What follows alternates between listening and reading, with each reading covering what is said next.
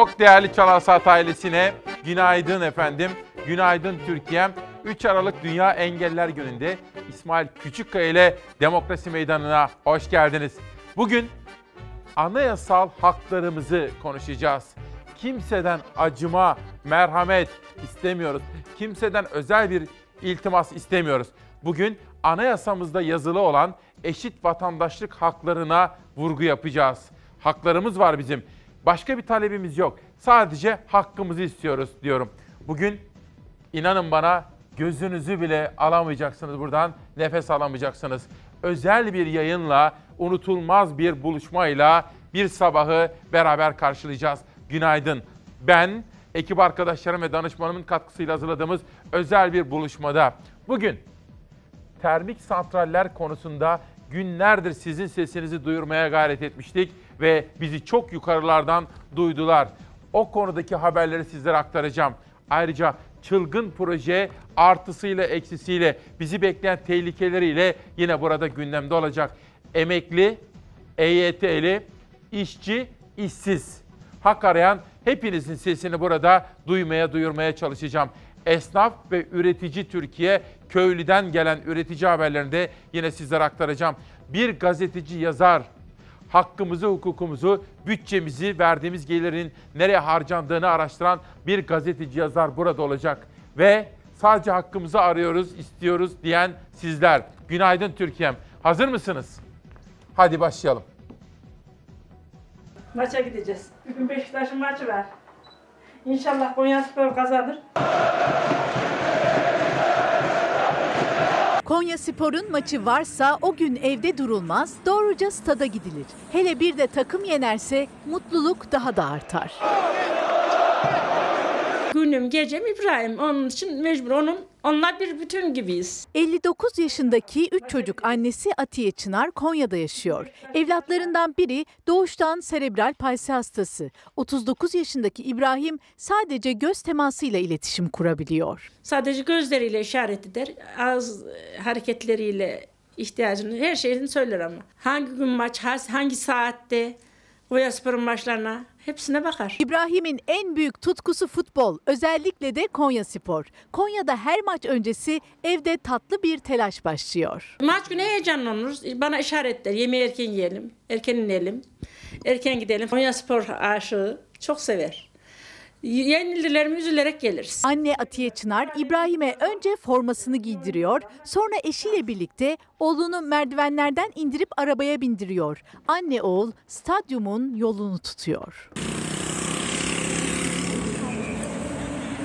Valla hiç İbrahim'in hizmeti zor olmaz işte anne olunca. Anneye zor olur mu? Hiç olmaz. En az iki saat önceden statta oluyorlar. Çünkü İbrahim maçın hiçbir anını kaçırmak istemiyor. Antrenman yaparlarken seyreder onları, yakından görmek ister. En çok hevesim onlarla resim çektirmek. Hayatın yükünü çeken fedakar annelerimiz ve onların kıymetini bize öğreten kıymetli babalarımız. Benim de Kütahya Simav'da Mehmet abimize bakan Melek annemiz var. Melek Çakın yıllardır bebek gibi bakar oğluna ve bütün anneleri ve o sevgiyi bize öğreten babaları sevgiyle selamlıyorum. Ahmet Gelber'i Balta Limanı Kemik Hastanesi'nden bize yazmış. Hastanelere geçmiş olsun dileklerimde bulunurken hastalarımızla ilgilenen refakatçileri, doktorları, hasta bakıcıları ve hemşirelerini sevgiyle selamlıyorum. Bugün anayasal temelde hakkımızı konuşacağız. Sadece hakkımızı istiyoruz. Serdar Erdoğan yönetmen koltuğunda hürriyetle başlıyoruz. Hürriyet gazetesinin manşetinde bir önemli konu var. Bir soru soracağım size efendim. Uyandınız, günaydın. Biz neden varız? Burada neden varız? Biz sizin sesinizi duyurmak, sizin hakkınızı savunmak için buradayız. Eğer bu ülkede 11 ilde 14 termik santral var ise o termik santraller, onların sahipleri devlete söz verdiler ise şu kadar zamanda termik santrallere filtre takacağız. Yani zehiri minimuma indireceğiz dedilerse bu sözü yerine getirmeleri gerekiyordu. Biz o yerine getirilmeyen sözün yerine getirilmesini savunmamız gerekiyordu. Ve işte bu ses duydu. Biz bunun için varız. Bir gazeteci işte bunun için vardır efendim. Hürriyet gazetesiyle başlıyorum. Bugün Ahmet Hakan'ın yönettiği Hürriyet gazetesinde zehirli bacalara veto manşeti var. Hürriyet'in manşetine taşıdığı 15 kömür santralinin 2,5 yıl daha filtresiz çalışmasına izin veren meclis kararını Cumhurbaşkanı Erdoğan veto etti. Hiç lamıcım yok efendim. Bazıları bunu da eleştiriyorlar ama ben açık yüreklilikle verdiği bu doğru karar için Sayın Cumhurbaşkanı'na Türkiye Cumhuriyeti yurttaşları adına teşekkür ediyorum. Havayı kirleten 15 termik santrale baca filtresi takma zorunluluğu 2,5 yıl ertelenmişti. Cumhurbaşkanımızın onayını bekliyordu. Sayın Cumhurbaşkanımız bu düzenlemeyi doğru bulmamış ve biraz evvel veto etmiştir. Sayın Cumhurbaşkanımız tarafından imza atılan ilk vetodur. Erdoğan Cumhurbaşkanı olduğundan bu yana 2014'ten beri ilk kez meclisten geçen bir yasa maddesini veto etti. AK Parti'nin düzenlemesini.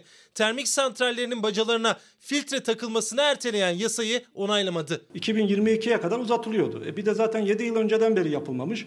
2,5 yılla ilgili konu Cumhurbaşkanımız bunun çevre sağlığına anayasanın e, amir hükümlerine uygun olmadığını değerlendirmişlerdir. Bari Elbistan'ın adını da değiştirin, değiştirin.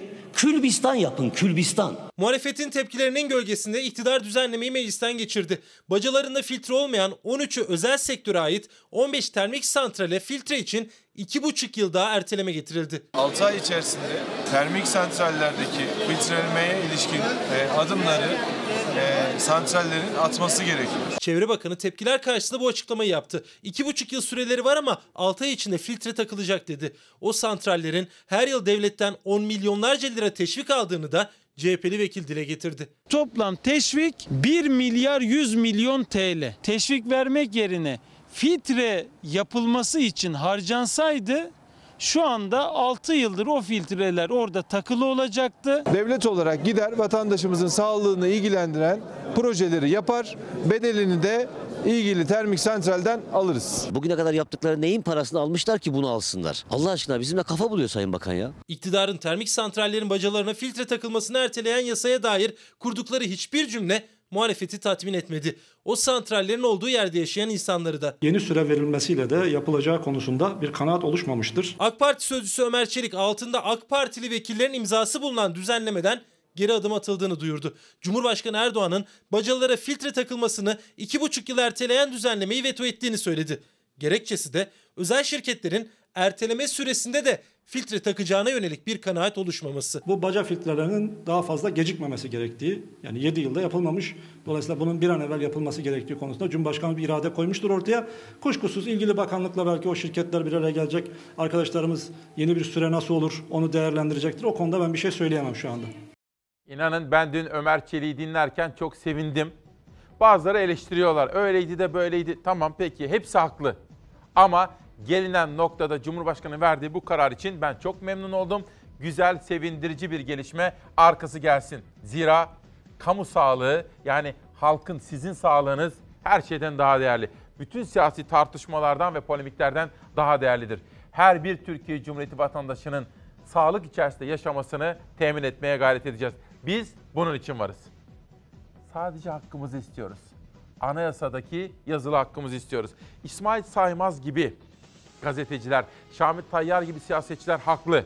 Diyorlar ki mecliste termik santrallere filtre takılmasının ertelenmesi için kabul oyu veren AKP'li milletvekilleri Cumhurbaşkanı Erdoğan yasayı veto edince tebrik kuyruğuna girdiniz. Madem tebrik edecektiniz neden yasaya evet dediniz diyorlar efendim. Bu haklı ve makul bir sorudur. Doğru ama yine de geldiğimiz noktadan ben memnuniyet duyduğumu sizlerle paylaşmak isterim. Hürriyete geri döneceğim. Şimdi bir başka önemli konuya geçmek istiyorum. İstiklal Gazetesi 9-10 şiddetinde etkilenebilir. Bakın Naci Görür gibi çok sayıda hocamız sesini yükseltmeye başladı. İstanbul zaten deprem bölgesinde fay hattının üzerinde kurulu. Çılgın projenin getireceği olası risklere dikkatle çekeceğiz. Bugünkü özel yayınımızın konularından bir tanesi de bu.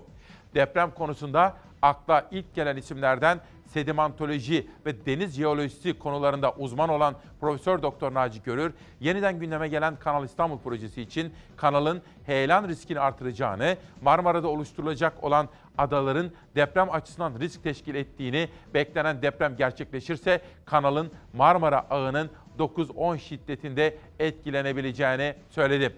Bugün işte bu konuyu da çok özel bir konuk haberler ve dosyalarla sizlerin dikkatlerinize getireceğim. Dün Ekrem İmamoğlu'nun düzenlediği İstanbul Valisi'nin ve diğer yetkililerin de davet edildiği ama katılmadıkları deprem çalıştayında işte bu konuda eni konu tartışıldı. Çılgın projenin getireceği riskler de masaya yatırıldı. Bu iki gazeteden sonraki manşete geçeceğim. Bir de ekonomi.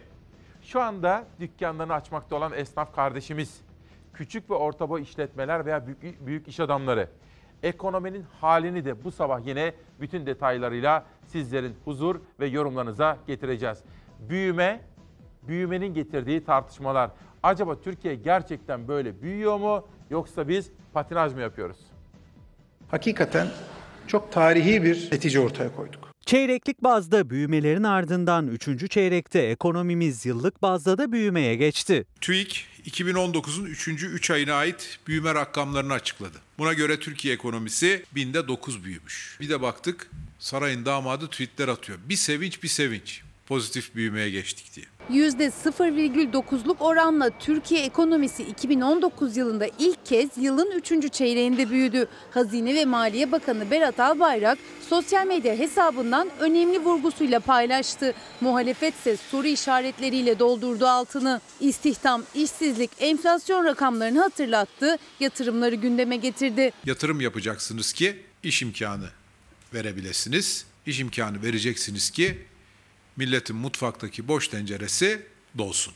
Bu çeyrekte yatırımlar %12,6 daralmış ve bu yatırımlar 5 son 5 çeyrektir sürekli daralıyor. Makine teçhizat yatırımları %7,5 gerilemiş, inşaat yatırımları ise %18 gerilemiş. İstihdam rakamlarına bakıyoruz, işsizlik rakamlarına bakıyoruz. Bu döneme ilişkin rakamlar büyümenin istihdam yaratmadığını, işsizliği azaltmadığını ortaya koyuyor. Hazine ve Maliye Bakanı Berat Albayrak 3 çeyrek sonra gelen bu büyümenin yılın son çeyreği için önemli bir gösterge olduğunu savundu. Dördüncü çeyreğe ilişkin öncü göstergeler büyüme ivmemizin artmaya devam ettiğini gösteriyor. %5'lik büyüme hedefimiz için sanayi katma değerini artırmaya, üretim ve istihdam odaklı sektörleri güçlendirmeye odaklanacağız. Yatırım yok, yeni iş imkanları yok. Dolayısıyla bu büyüme işsizlere yaramıyor. Çalışanlara yaramıyor. Peki kime yarıyor? Sarayın bu büyüme stratejisi sadece İstanbul'da parasını borsaya yatıran bir avuç yandaşa ve Londra'daki bir avuç bankacıya yarıyor. Şimdi bir bardak düşünün. Bardak, su bardağı. Yarısına kadar su var. Muhalefet bardağın boş tarafını görüyor. İktidar dolu tarafını görüyor. Ben bir gazeteci olarak sizlere ikisini de sunmak ve görmek, göstermek zorundayım. Ama nihai kararı siz vereceksiniz. Ben her zaman söylüyorum. Bu ülkede emekliyseniz, AK Partilisi, CHP'lisi, MHP'lisi, HDP'lisi yok. EYT'liyseniz, bu ülkede işsizseniz, geçinemiyor iseniz, bunun partisi olmaz efendim. Sizin yaşadığınız gerçekliktir. Ne muhalefetin ne iktidarın. Sorayım size, ne yaşıyorsunuz? İyi misiniz?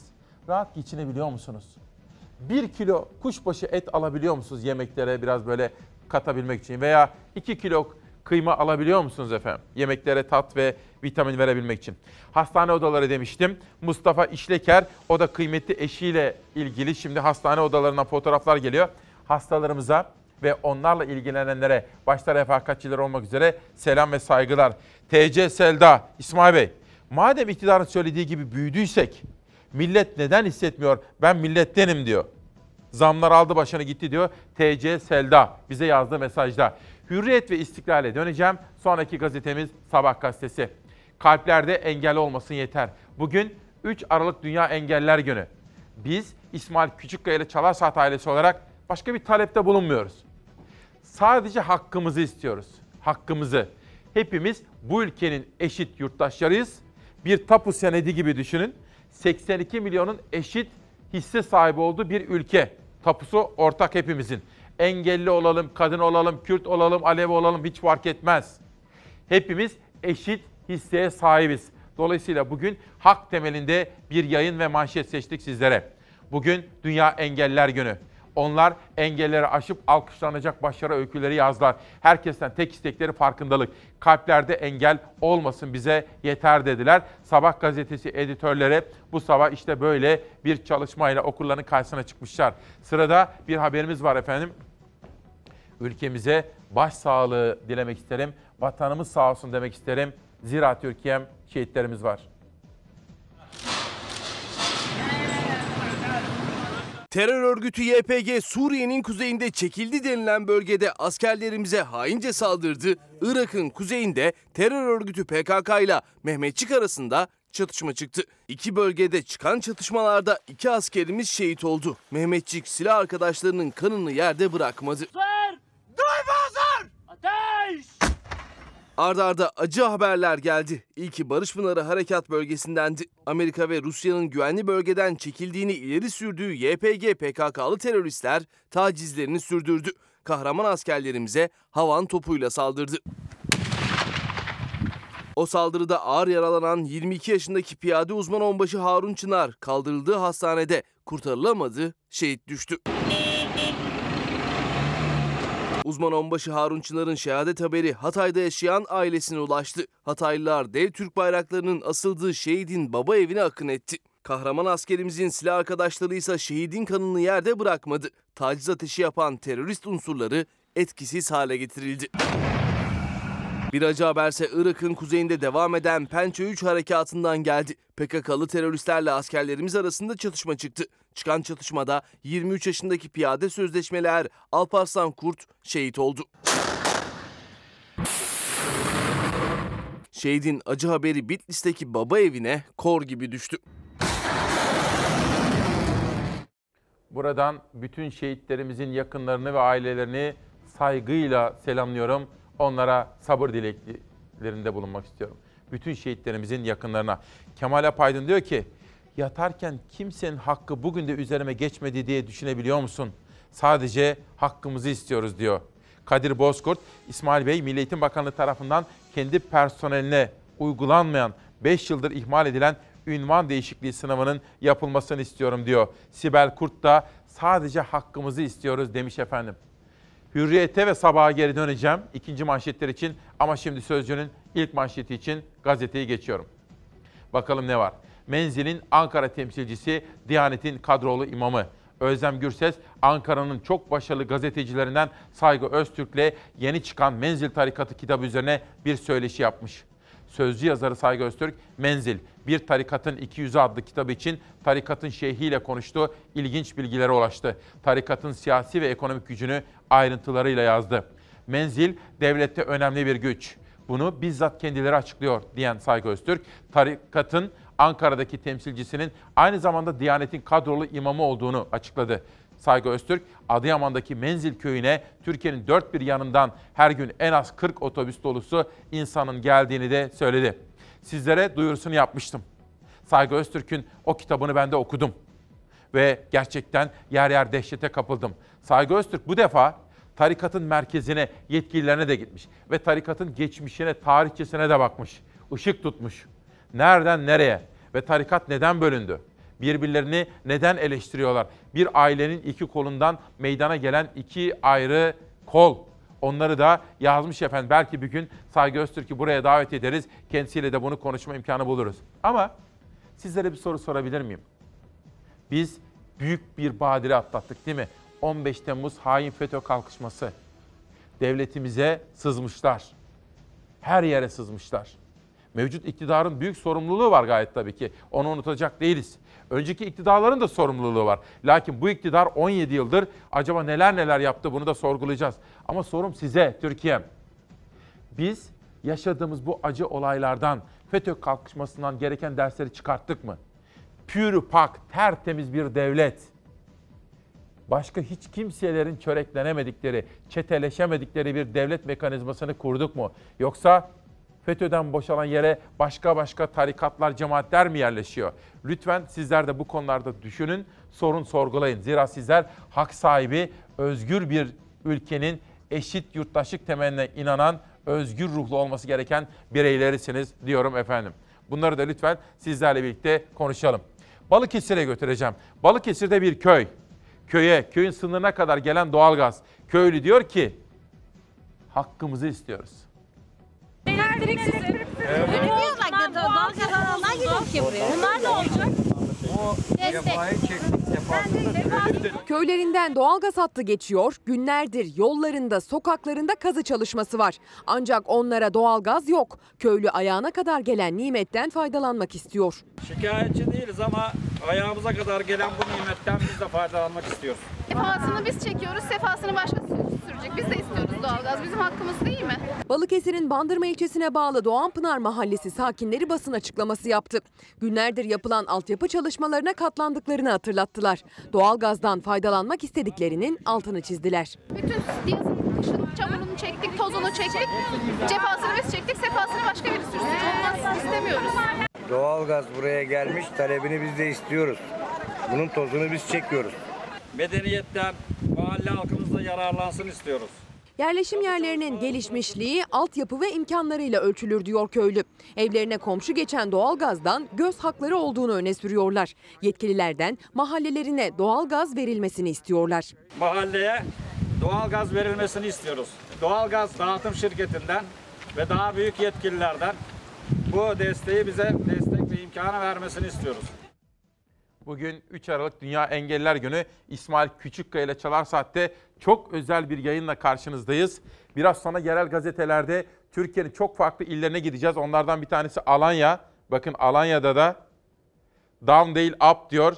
Mehmet Ali Demin gazetesinde de böyle bir duyarlılık görüyoruz. Bunun dışında Metin Gürcan çok duyarlı bir başka Türkiye Cumhuriyeti yurttaşıdır. O da Kanal İstanbul projesinin getireceği olası değişikliklerden ve hatta risklerden bahsediyor Metin Gürcan. Bu sabahki özel yayınımızda işte bu konuları da sizlerle tartışacağız. Bir, termik santral konusunda Cumhurbaşkanı verdiği karar doğrudur ve teşekkür hak ediyor. Ben kendi adıma çok sevindim ve teşekkür ediyorum. İki, çılgın proje konusundaki riskleri de tartışmak bizim bir başka yükümlülüğümüzdür. Üç, ekonomi, başta esnaf ve üretici olmak üzere bütün bölüm ve boyutlarıyla tartışmak yine yükümlülüklerimiz altındadır diyorum efendim. Sözcüden bir haber daha okumak istiyorum. Sonra dünyadaki gelişmelere de bakacağız. İmamoğlu Kanal İstanbul projesi için böyle dedi. İhanet, cinayet, felaket. İBB Başkanı İmamoğlu iktidarın Karadeniz'i kanalla Marmara'ya bağlama projesi için sert konuştu. Rant yaratmak için hazırlanmış dedi ve ekledi. Bu proje İstanbul'un hem denizdeki hem de karadaki ekolojik denge sistemini değiştirir. Bu İstanbul'a bir ihanet projesi bile değildir. Resmen bir cinayet, felaket projesidir. Proje bittiğinde İstanbul bitmiş olacak diyor Ekrem İmamoğlu. Birileri para kazanacak diye bu kadim şehrin doğal çevresinin, yaşam alanlarının ve su havzalarının yok edilmesine izin veremeyiz. Vermeyeceğiz. Bunca vatan evladı işsizken milletin kaynakları bir ham hayale harcanır mı? Dün sizlere bir soru sormuştum. Bu soruyu yinelemek isterim. Siz mesela Paris'te, Londra'da, Roma'da, Berlin'de bu kentlerin büyükşehir belediye başkanlarının açık bir şekilde riskli bulduğu, sakıncalı gördüğü büyük, devasa o şehre ait bir projenin merkezi hükümet tarafından gündeme getirilmesini ve bunun uygulanabilmesini tahayyül eder misiniz?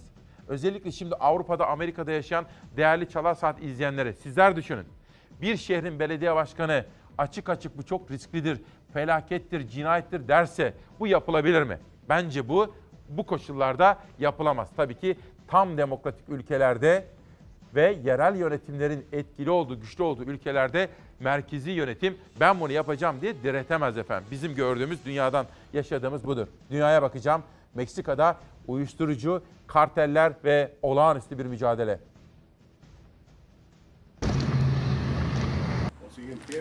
Ağır silahların kurşunlarıyla camlar, tuzla buz, duvarlar delik deşik oldu. Meksika'da yerel yönetim binasına ateş açıldı. Güvenlik güçleri ve uyuşturucu kartelleri arasında yaşanan çatışmada 20 kişi hayatını kaybetti. Meksika'nın Amerika sınırı yakınlarındaki Villa Union'da uyuşturucu karteli üyeleri ve polis arasında çatışma çıktı. Silahlı bir grup yerel yönetim binasına ateş açtı. Federal düzeydeki güvenlik güçleri olaya müdahale ederken ortalık adeta savaş alanına döndü. Son bilgilere göre hayatını kaybedenlerin sayısı 20'ye ulaştı. Ölenlerden 14'ünün çete üyesi, 4'ünün polis, 2 kişinin ise sivil olduğu kaydedildi. Güvenlik güçlerinin asayişi yeniden sağlayana kadar bölgede kalacağı belirtilirken bazı belediye çalışanlarının kayıp olduğu bildirildi. Çatışma sonrası 12 araçla ağır silahlara el konuldu. Meksika'da aynı bölge daha önce de kanlı çatışmalara sahne oldu. Ülke genelinde ise uyuşturucu kartellerine 2006'dan beri operasyon düzenleniyor. Meksika'da kartellerin işlediği cinayetlerin sayısının 250 bin kişiyi geçtiği söyleniyor. Dünyadaki gelişmelere de Türkiye'de bakacağız. Zeki Hanım, evladım benim. Her gün haktan, hukuktan, adaletten bahsediyorsun diyor. Öyledir. Zeki anne, haktan, hukuktan, adaletten bahsetmek zorundayız. Çünkü hakkı, hukuku, adaleti savunmak durumundayız. Bu kavram ve değerlerin partisi olmaz. Ben AK Partili olabilirim, siz CHP'li olabilirsiniz. Hak, hukuk önünde eşit olmamız gerekiyor. Zeki Gün, deprem gerçeğini bile bile kanal açmak, ülkemizi açmaza sokmak değil midir diyor Zeki Gün. Şenol Aydın, hükümetin sorgulamayan beyinlere ihtiyacı var diyor. Şenol Bey, bak soyadınız gibi aydın yürekli olmamız gerekiyor ve dolayısıyla sorgulayan bireyler olmamız gerekiyor. Hak hukuk demiştik. Ankara Üniversitesi Hukuk Fakültesi Dekanı Profesör Doktor Muharrem Özen. Ben Muharrem Özen hocamıza da bütün hukuk camiasına da buradan içten saygılarımı savunmak ve sunmak istiyorum efendim. Cumhuriyeti manşeti bir de üretici haberi. Bizim bu yedinci yılımız Çalar Saat'teki. Her sabah gündeme taşıdığımız temel konulardan bir tanesi üreten Türkiye. Üretmek zorundayız. Bankalar Birliği Başkanı ile karşılaştığımdan bahsetmiştim size Antalya'ya giderken. O da demişti ki bana zor bir dönemden geçiyor bütün dünya. Para kıt. İyi kaynaklara ayırmamız gerekiyor. Mesela bizde olmayan teknoloji mi? Olur transfer edelim. Bankalar olarak destekleyelim. Ama mesela bizde koyun var, bizde sığır var. Biz neden yurt dışına koyun ve sığır ithal edelim ki demişti Hüseyin Aydın. Son derece yerinde ve rasyonel yani akılcı bir yaklaşımdı. Ben mesela tarımsal ürünlerdeki ithalata dayalı bu kolay yaklaşımı reddediyorum. Biz kendi çiftçimizi, üreticimizi, kendi besicimizi desteklemek durumundayız efendim. Okuyalım bakalım Cumhuriyet'in manşeti bize bu anlamda ne diyor? Mahmut Ulucan'ın manşeti. Bakan Pakdemirli'nin durdurulduğu açıklaması sözde kaldı. Hayvan ithalatına fren değil tam gaz. Tarım ve Orman Bakanı Bekir Pakdemirli'nin 26 Ekim 2019 tarihi itibarıyla besicilik hayvan ithalatına ilişkin kontrol belgesi verilmediğini açıklamasına rağmen 20 Kasım'da bakanlık tarafından 4000 baş hayvan ithalatına ilişkin kontrol belgesi verildiği ortaya çıktı. Hadi bakalım buyurun. Gazetenin iddiasına göre bakan zor duruma düştü. Çünkü kendisiyle çelişkiye düşmüş durumda. Gazetemizin diyor Cumhuriyet, sahte belgeli kurban ithali manşetinin ardından Pakdemirli canlı hayvan ithalatına kırmızı ışık yakıldığını duyurmuştu. Oysa bakanlık 20 Kasım'da zennet hayvancılık için 4000 baş hayvana yeşil ışık yaktı. CHP'li Bakıroğlu başka kimlere izin verildiğini sordu diyor. Efendim tekrar ediyorum. Tarımsal ürünlerde, hayvansal ürünlerde ithalat aracına başvurmak işin en kolayıdır. Böyle Tarım Bakanlığı'nı babam da yapar, ben de yaparım. Önemli olan kendi köylümüzü, üreticimizi ve besicimizi desteklemektir. Bunun yol ve yöntemleri de bellidir diyorum. Bu arada hac vazifesini yerine getirmek isteyenlerle ilgili bir özel haber yaptık. Kontenjanlar artırılmış.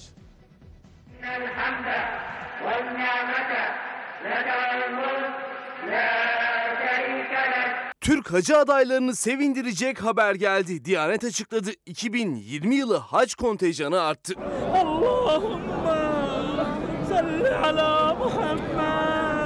Her yıl hac mevsiminde kutsal topraklara giden 3 milyon Müslüman hacı oluyor. Kabe'yi, Hira Dağı'nı, Mescid-i Nebevi'yi görme şansına erişiyor.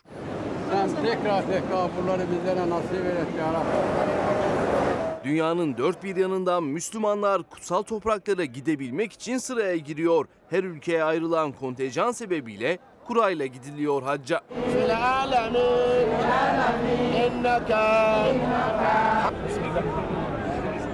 Geçtiğimiz yıl 80 bin Türk hacı adayı gitti kutsal topraklara. İbadetlerini yerine getirip hacı oldular.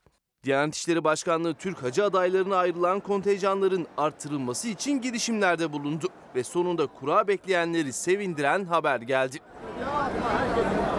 2019 yılında 80 bin kişi olan kontenjan 2020 yılı için 3430 kişi arttırıldı. Yani sayı 83.430'a çıktı.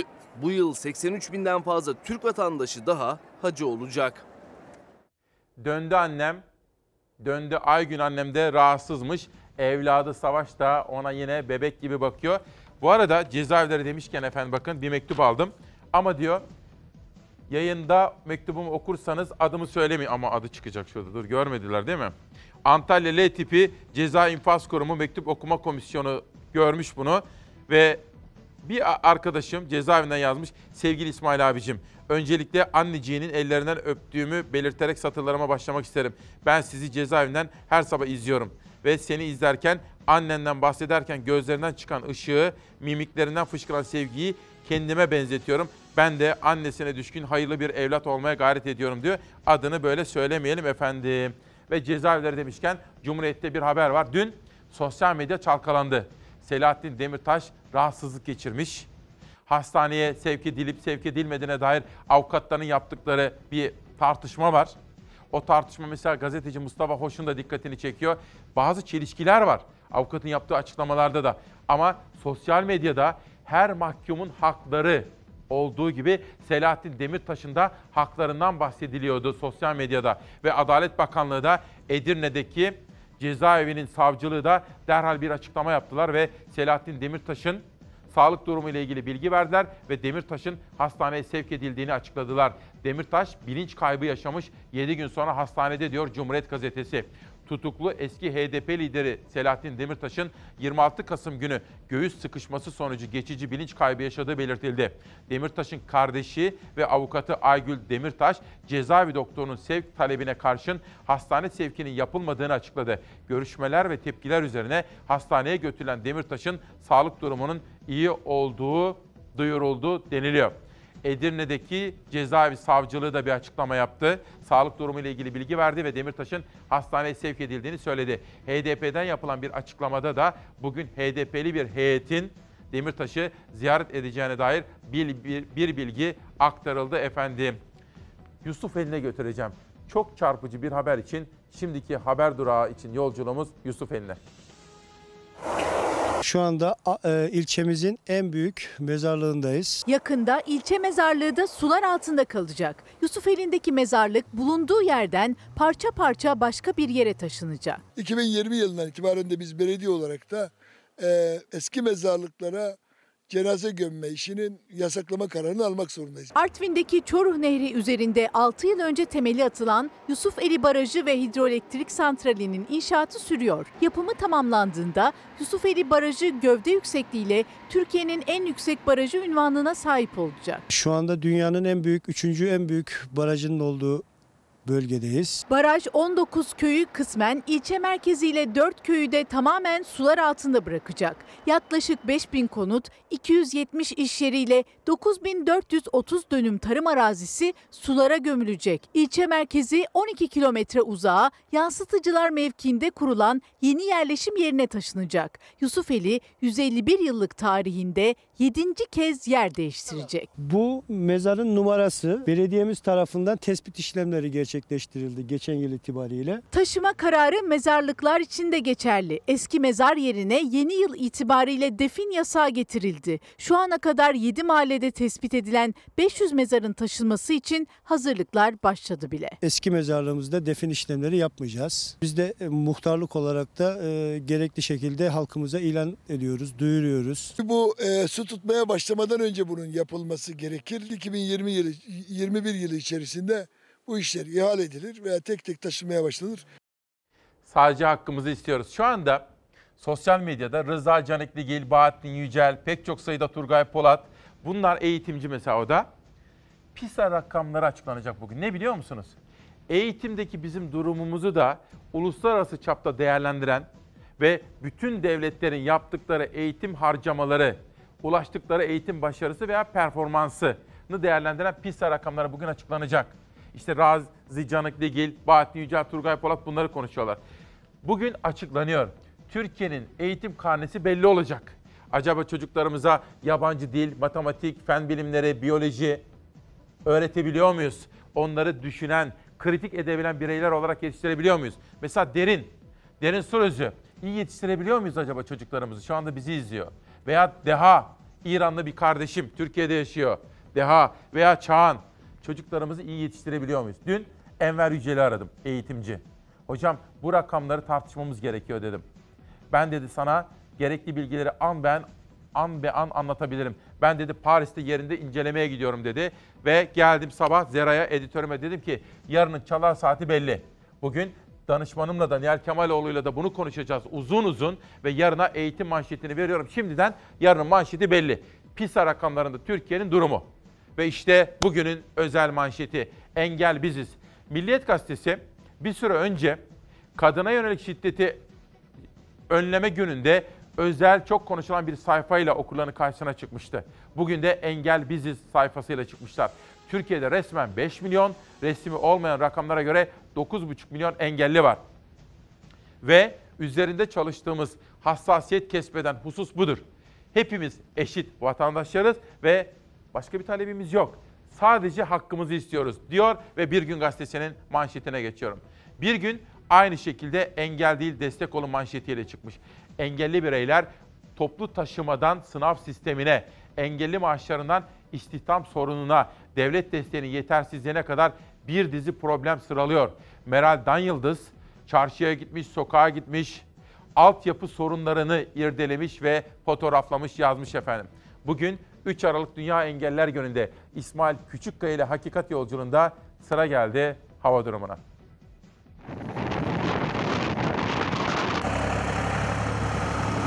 Aralık soğukları geldi, peşi sıra doğuya kar yağışını getirdi. Bugünse soğuk hava yurdun batısında yağışları kara çevirebilir. Batı Karadeniz ve Trakya'da yüksekler bugün kısa süreli kar yağışı görebilir. Karla karışık yağmur kısa süreliğine kara çevirecektir. Bugün öğle saatlerinde Marmara'da ve Batı Karadeniz'de yeni bir yağışlı hava etkili olmaya başlayacak. Akşam ve gece saatlerinde ise tüm Marmara bölgesi ve Karadeniz'in batısı yağışın etkisi altına giriyor. Yağışlar bu gece Marmara bölgesinin ve Batı Karadeniz'in yükseklerinde kısa süreli de olsa kar şeklinde görülebilir. Yağan kar yerde uzun süreli beyaz örtü oluşturacak kadar kuvvetli olmayacaktır. Ancak sıcaklıklar yağışları kara çevirecek kadar düşüyor. İstanbul'da yağışların yağmur şeklinde olması bekleniyor. Bugün akşam saatlerinde ve çarşamba günü yurdun tüm kuzey hattında kuzeyli ve soğuk rüzgarlar sert esmeye başlayacak. Zaman zaman fırtına seviyesine çıkacak bu rüzgar salı akşam ve çarşamba günü özellikle Marmara ve Batı Karadeniz'de havayı soğutacak, günlük hayatı zorlaştıracak. Salı geceden çarşamba gününe uzanacak yağışlar çarşamba günü Marmara, Ege, Karadeniz ve iç kesimlerde etkili olacak. Salıdan çarşambaya hava 4-5 derece daha soğuyacak. Soğuyan hava çarşamba günü Karadeniz, İç Anadolu ve Trakya'da yağışları yüksek kesimlerde kara çevirebilir. Çarşamba genellikle karla karışık yağmur şeklinde beklenen yağışlar kısa süreli de olsa kar şeklinde düşebilir. Çarşamba Karadeniz kıyılarında ve Kuzey Ege'de yağış kuvvetli olabilir. Tedbirli olunmalı. Aralık ayının getirdiği mevsim normallerine karşı da uygun kıyafet seçimi yapılmalı. Ara sıra da olsa görülen güneş artık ısıtmıyor, soğuk hava hasta edebilir. Ezgi Gözeger başkaca hava durumu detayları da hazırladı sizlere sunacağım. Ama sizlerin yorumları bana ışık tutuyor efendim pusulamsınız. Ahmet Ballıoğlu. Günaydın kardeşim. Borca harca girmeden ay başını getirebilmek adil bir ülke. Bu da bizim hakkımız. Sadece hakkımızı istiyoruz dedi. 3 Aralık'ta bu özel günde efendim. Ayrıca doğum günü kutlayanlar var. Ayşe Hanım, Filiz Biçer, günaydın diyorum sizlere de. Ve ayrıca Engin Güner. Fox'un yönetim kurulu başkanı da bugün doğum günü kutluyor. Kendisine bütün ailesi, sevenleriyle birlikte sağlıklı bir yaş diliyorum efendim Engin Güner'e. Ve bakın Özel İnsanlar Derneği Denizli'den geldi bu da. Ve Özel İnsanlar Derneği adına bir davet maalesef katılamayacağım ama toplu sünnet töreni var orada. Yemekli Mevlid-i Şerif varmış efendim. Engelli çocuklarımızla ilgili de duyarlılık sergiliyorlar. Bir de cezaevinden bir mektup. Bu mektubu sizlere her suç işleyenin suç makinesi olmadığını, kader mahkumu tanımının da gerçekte olabildiğini söylemek için yolladım diyor. Kırklareli E tipi kapalı ceza infaz kurumundan Volkan Altunan kardeşimizin bize yazdığı mektupta. Bunları tanımıyorum ama Çalar Saat ailesi ise hep beraber yazdıkları mektuplarda genellikle sevdiklerine kavuşmak istediklerini ve MHP'nin gündeme taşıdığı infaz sistemindeki değişiklik, yargı reformu konusundaki görüşlerini aktarıyorlar bana. Bir günden bir haber daha gelsin. Gelir değil borç arttı. 3 çeyrektir küçülen ekonomi Temmuz, Ağustos ve Eylül'de %9, 0.9 büyüdü. Yani %1'e yakın. İktidar sevinse de artan gelir değil borç. Üçüncü çeyreğe ilişkin büyüme verileri açıklandı. 100 milyar liralık bütçe açığı ve banka borçlarıyla artan tüketim yıllık %0.9'luk büyüme yarattı. Buna karşılık yatırımlar azalmaya devam ediyor. Bu nedenle büyüme istihdam yaratmıyor. Uzun aradan sonra büyümenin sıfırın hemen üzerinde olmasına rağmen işsizlik rekor üstüne rekor kırmaya devam ediyor. Yurttaşların tüketimi ise borç artışıyla beraber yaşandı. Üçüncü çeyrekte yurttaşın geliri değil borcu arttı diyor efendim. Saatler 7.56'ya doğru geliyor. Hava durumuna biraz daha yakından ve biraz daha detaylı derinlemesine bakıyoruz.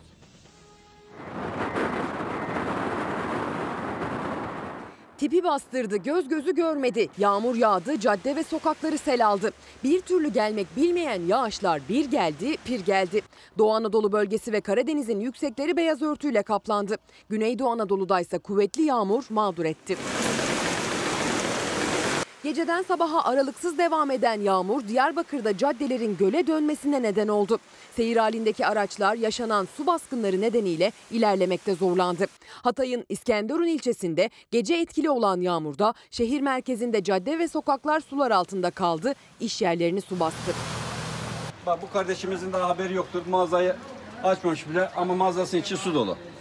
Muş'ta günlerdir süren kar yağışı köy yollarını ulaşıma kapattı. Varto ilçesinde merkezde bile kar kalınlığı 10 santimetreyi buldu. Yükseklerde ise kar 20 santimetreye ulaştı. Yaklaşık 20 köy ve mezraya ulaşım kar nedeniyle durdu. Muş'un Karlıdere köyünde hayvanlarını otlatmaya çıkaran bir çoban kar nedeniyle saatlerce mahsur kaldı. Kar tamamen kapandı. Durumumuz yani biraz perişan. İki saatli yoldayız. Muş'a gideceğiz. Doğuda pek çok noktada benzer mağduriyetler yaşandı. Doğu Anadolu'nun yüksek kesimleri tamamen karla kaplandı. Merkezlerde bile kar mağduriyeti yaşayan yerler vardı. Karadeniz'de de durum benzer. Özellikle Doğu Karadeniz'in yükseklerinde oluştu beyaz örtü. Tüm zorluklarına rağmen kışı sevdiren kar manzaraları da yansıdı kameralara. Rize'nin Ayder Yaylası'ndan gelen kar görüntüleri adeta büyüledi, karın güzelliklerini hatırlattı. İsmail Bey diyor bugün kızım Sude Aykan'ın doğum günü diyor. Murat Bey'e de teşekkür ediyorum. Sude'nin de bugün doğum günüymüş. Biraz evvel Engin Günler'in doğum günü kutlamıştık. Doktor Eczacı Metin Uyar, mutluluk doktoru. Yeni çıkan kitabını bana da imzalayarak verdi efendim. Kıymetli İsmail Küçükkaya, insanların sesi oluyorsunuz, yüreklerine dokunuyorsunuz. Her sabah duygulara hitap ediyorsunuz diyor. Estağfurullah diyorum ben de. Çok teşekkür ediyorum. Metin Uyar'a mutluluk doktoru. Aradığımız şey huzurdur efendim. Huzur dediğim şey iç ferahlığıdır. İçiniz iyi olsun. Alnınız yukarıda ak olsun diyor ve bir günden akşama geçiyorum. Gıda değil fırsatçı enflasyonu. Akşam gazetesi bugün böyle bir haberle çıkmış. Ekim'de gıda fiyatlarındaki artış %7.85'e geriledi. Ancak üretici fiyatları ile market raflarındaki fiyatlar arasında hala 4 kata yakın fark var. Akşam gazetesi muhabirleri çarşıya, pazara, markete gitmişler ve çok farklı ürünlerdeki fiyat makasını irdelemişler. Gıda değil, fırsatçı enflasyonu manşetini atmışlar. Sabah gazetesine bir geri dönelim. Sabah gazetesi de bugün engelliler konusunda bir manşet vardı. Tıpkı Bir Gün ve Milliyet gazetesi gibi. Orada Cumhurbaşkanı Erdoğan'ın da 3 Aralık Dünya Engelliler Günü münasebetiyle kabul ettiği engelli özel çocuklarımız vardı efendim. Kalplerde engel olmasın yeter. Her zaman şunu söyledik değil mi efendim? Bir gönül gözümüz var, bir de kalp gözü var. Hayata kalp gözüyle de bakmamız gerekiyor.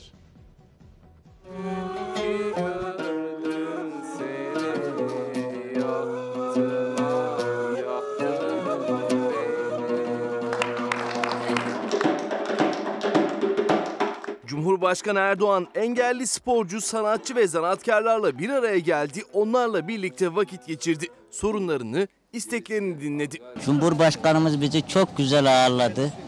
Çok memnun olduk. Buraya gelmekle çok e, onura duyduk.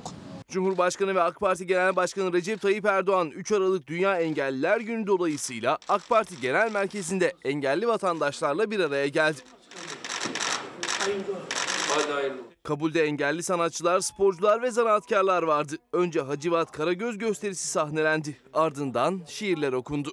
Gerisi hep Ankara, yüzüstü çok sürdün, ayağa kalk Sakarya. Maşallah, maşallah. Benim cici kızım.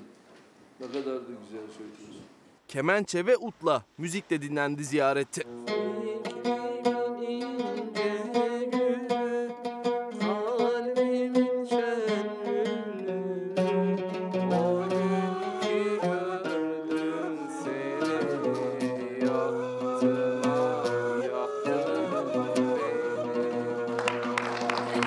Kafkas dansına ise alkışla eşlik etti Cumhurbaşkanı Erdoğan.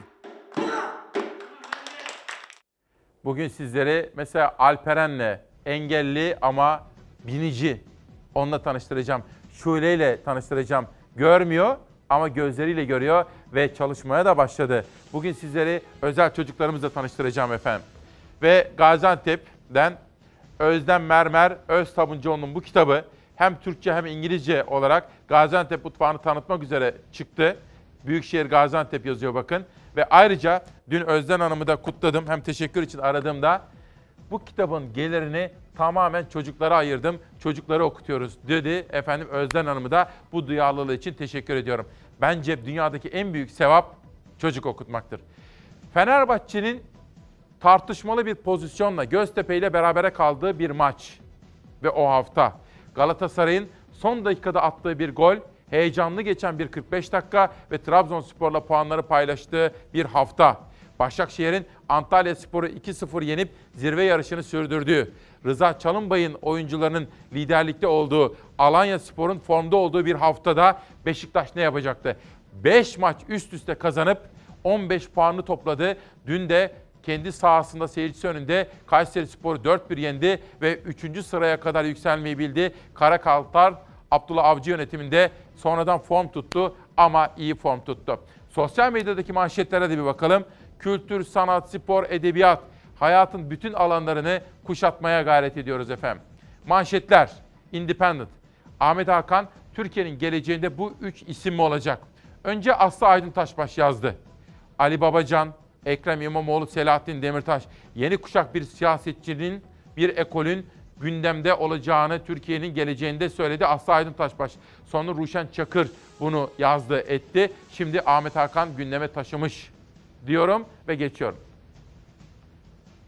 T24 Genel Yönetmeni Doğan Akın'a 15 yıl hapis istenmesinin ardından haber sitesinin yazarı Hasan Cemal'e yurt dışına çıkış yasağı getirildi. Pasaportuna el kondu. Ancak özellikle sosyal medyada ve burada da gündeme geldi mesele ve Hasan Cemal'in yurt dışı yasağı kaldırıldı. Pasaportu iade edildi. Bunu da memnuniyetle belirtelim efendim. Hasan Cemal'in yurt dışına çıkış yasağı kaldırıldı.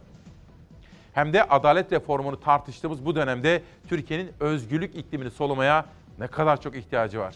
İsmail Saymaz, katıldığı Abant platformu toplantısından ötürü Ufuk Uras hakkında FETÖ soruşturması yürütüldüğü ortaya çıktı. Uras'ın üniversiteye dönme talebi hakkında istihbarat bilgisi kaydı var diye reddedildi. İstinaf Mahkemesi istihbarat kaydı kesin delil değildir diye karar verdi ve davayı kazandı. Üniversiteye dönüyor Ufuk Uras ve ekonomiye dair tartışmalar Türkiye ekonomisi yılın 3. çeyreğinde %0.9 büyüdü. Aynı olayı farklı siteler mesela Sputnik'te almış, rakamlamış. Ama meselenin farklı bölümlerini değerlendirenler de var. Onlardan bir tanesi ekonomist Uğur Gürses.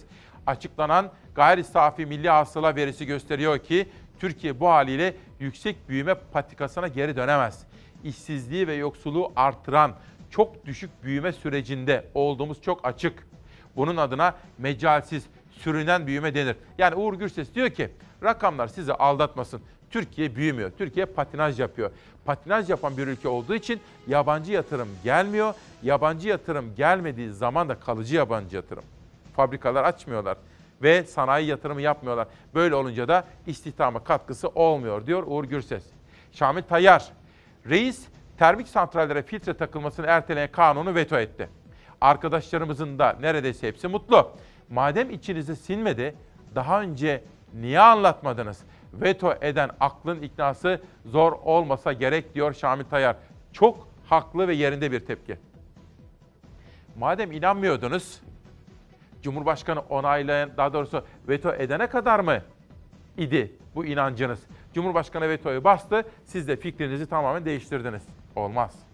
Merhaba Sayın Küçükkaya. Diyanet'in kişi başı fitre açıklaması vardı 23 lira. Bu rakamı 4 kişilik ailede 92 lira yapar.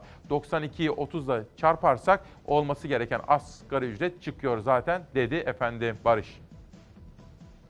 Zuhal Hanım, sorunlarımız çok ve gitgide derinleşiyor. Siyasiler ve muhalefet hareketlenmeli artık. Algı oyunlarıyla meşgul olmak yerine gerçek gündem ve sorunlara çare olmalıyız diyor. Devam edelim. Çalarsat ailesinden gelen mesajlar. Lütfen 2019 yılında söz verilen 29.689 sağlık personeli alımının 2020 Şubat ayına bölünmesi konusunu işleyin diyor. Aksi halde bizler çok mağdur olacağız diyorlar. Cumhuriyet Gazetesi'nde bir haber vardı az evvel. Dün sosyal medyada çok konuşulmuştu. Selahattin Demirtaş 7 gün sonra hastanedeydi. Efendim bugün hak temelli bir yayın yapmaya gayret ediyoruz. Sadece bugün değil, her gün bunu yapmaya gayret ediyoruz. Cezaevinde olsun veya olmasın. Türkiye Cumhuriyeti'nin bütün yurttaşlarının anayasamız tarafından garanti altına alınan hakları vardır. Kız kardeşi ve aynı zamanda avukatı olan Aygül Demirtaş sosyal medyadan duyurdu. HDP eski Genel Başkanı Selahattin Demirtaş'ın cezaevinde fenalaşıp bilincini kaybettiğini söyledi. İddiasına göre cezaevi doktoru hastaneye sevk edilmesini istemiş ancak bu talep 7 gün boyunca cevapsız kalmıştı. Aygül Demirtaş'ın sosyal medya paylaşımı üzerine Selahattin Demirtaş hastaneye kaldırıldı. HDP'nin eski genel başkanı Selahattin Demirtaş yaklaşık 3 yıldır Edirne cezaevinde tutuklu. 26 Kasım Salı günü yani bir hafta önce sabaha karşı göğüs sıkışması ve nefes alamama şikayetiyle bilinci kapandı. 112 sağlık ekiplerinin müdahalesinin ardından cezaevi doktoru Demirtaş'ın kapsamlı bir muayene için hastaneye gönderilmesini istedi. Avukatları da cezaevi yönetimine başvurdu. Demirtaş'ın kız kardeşi ve avukatı Aygül Demirtaş sosyal medya hesabından doktorun sevk isteğine ve kendilerinin resmi taleplerine rağmen sevkin bir haftadır gerçekleşmediğini duyurdu. Tepkiler üzerine Edirne Cumhuriyet Savcılığı açıklama yaptı. O açıklamada da Selahattin Demirtaş'ın 7 gün önce rahatsızlandığı belirtildi. İlk muayenesinin 112 ekipleri tarafından cezaevinde yapıldığı açıklandı. Yapılan tetkikler neticesinde Demirtaş'ın herhangi bir sağlık sorunu tespit edilmemiş olmasına rağmen daha detaylı tetkiklerin yapılması için Trakya Üniversitesi Tıp Fakültesi Hastanesi'nde muayene edilmesinin sağlanması amacıyla gerekli randevular alınarak bugün için hastaneye sevk edilmiştir. Açıklamayla Demirtaş'ın rahatsızlandıktan ancak bir hafta sonra hastaneye gönderildiğini kabul eden savcılık, Demirtaş'ın bu 7 günlük süre içinde sağlık sorunu yaşamadığını, rutin görüşmelerini yapabildiğini, doktor taleplerinin de her zaman karşılandığını duyurdu. Türkiye bir yargı reformu paketini tartışıyor. Hukukun üstünlüğünü egemen kılacak, özgürlük iklimini ülkenin dört bir tarafına yayacak bir çalışma olması dileklerimle diyorum. Torul'dan gelen mesajlar var. Torul'da Harşit çayının suyunu 6 kilometrelik tüneller vasıtasıyla kurulacak olan santrale aktaracaklar. Çevre çok olumsuz etkilenecek. Torullular adına Harşit Çayı platformu adına lütfen bunu duyurun diyor. Barçın İnanç bugün Hürriyet Daily News gazetesinde bir röportaj yapmış. Suriyeli kadınlar Türkiye'deki Gaziantep'te. Afganlı kadınlar ve Türk kadınlar işbirliği yapmışlar. Bir platform oluşturmuşlar. Eğitim, hayata ve toplumsal gerçekliklere eğilmek istiyorlar. Eğitim başta olmak üzere, dil eğitimi ve uyum politikaları başta olmak üzere bugün Hürriyet Daily News'te Barçın Yinanç'ın ben, benim çok ilgimi çeken bir yazısı, röportajı vardı. Nuran Taşan böyle bir kitap yazmış. Ben de çok merak ettim. Acaba ne demek diye ön sözüne bakmamaya çalıştım. Ama diyor ki bakın Zemra Arnavutça kalp anlamına geliyor diyor. Kalp. Nuran Taşan'ın Kalp isimli Arnavutça bu kitabı geldi. Ve Atatürk bir ulusun kurtarıcısı. Sinan Meydan'ın tarih danışmanlığında Mehmet Sen Ocak.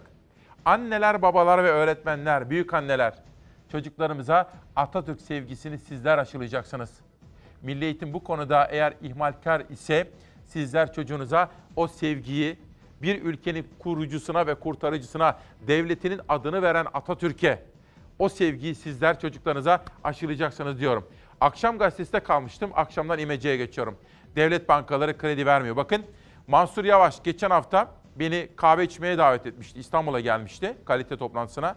Bugün Abdülkadir Selvi kendisiyle bir röportaj yapmış. Bana da söylemişti Mansur Yavaş. Kamu bankaları bize destek vermiyorlar demişti Mansur Yavaş. Ekrem İmamoğlu'nda böyle şikayetleri vardı. Aynısı yeni seçilen bir başka belediye başkanı Mersin'in belediye başkanı Vahap Seçer'in de şikayet konusu. Başkan Vahap Seçer açıkladı. Devlet bankaları kredi vermiyor diyor efendim. Bazı konular siyaset üstüdür.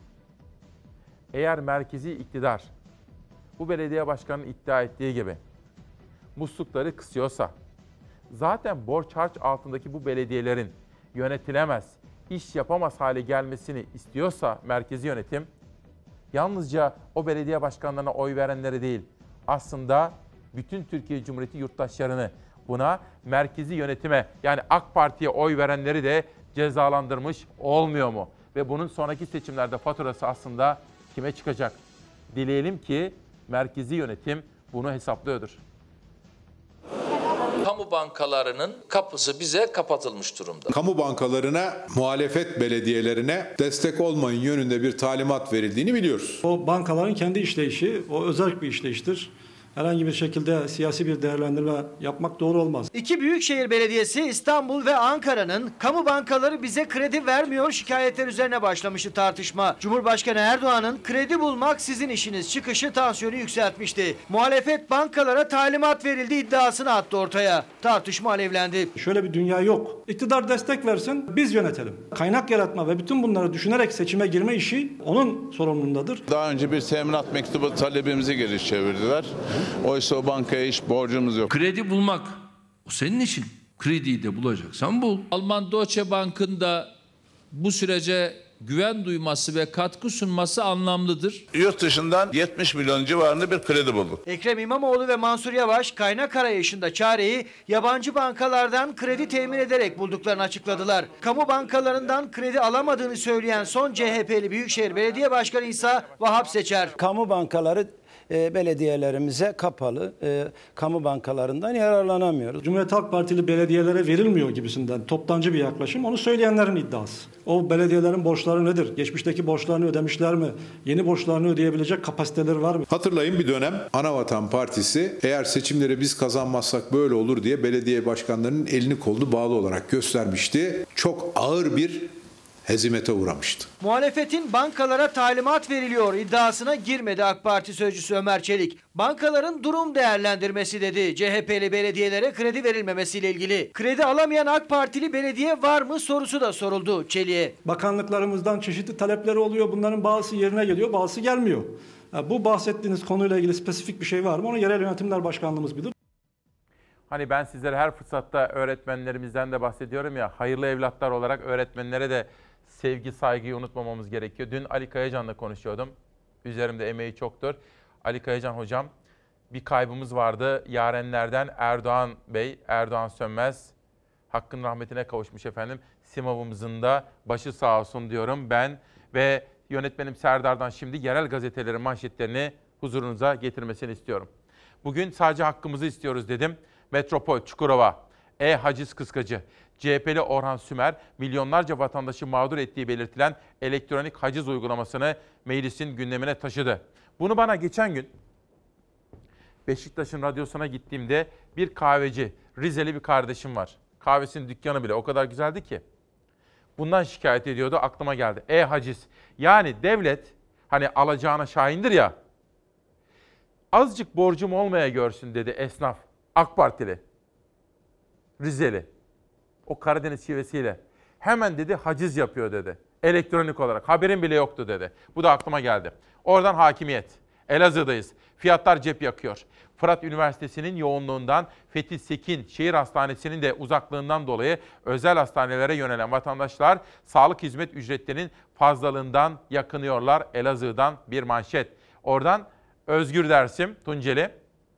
Bir annenin yarım asırlık fedakarlığı, yarım asra yakındır yaşamını ikisi kız, ikisi erkek, dört engelli çocuğuna adayan ve onların bütün sorunları ile tek tek ilgilenen annenin fedakarlığı göz yaşartıyor diyor efendim. Bu arada Melek annemiz var, Simavlı.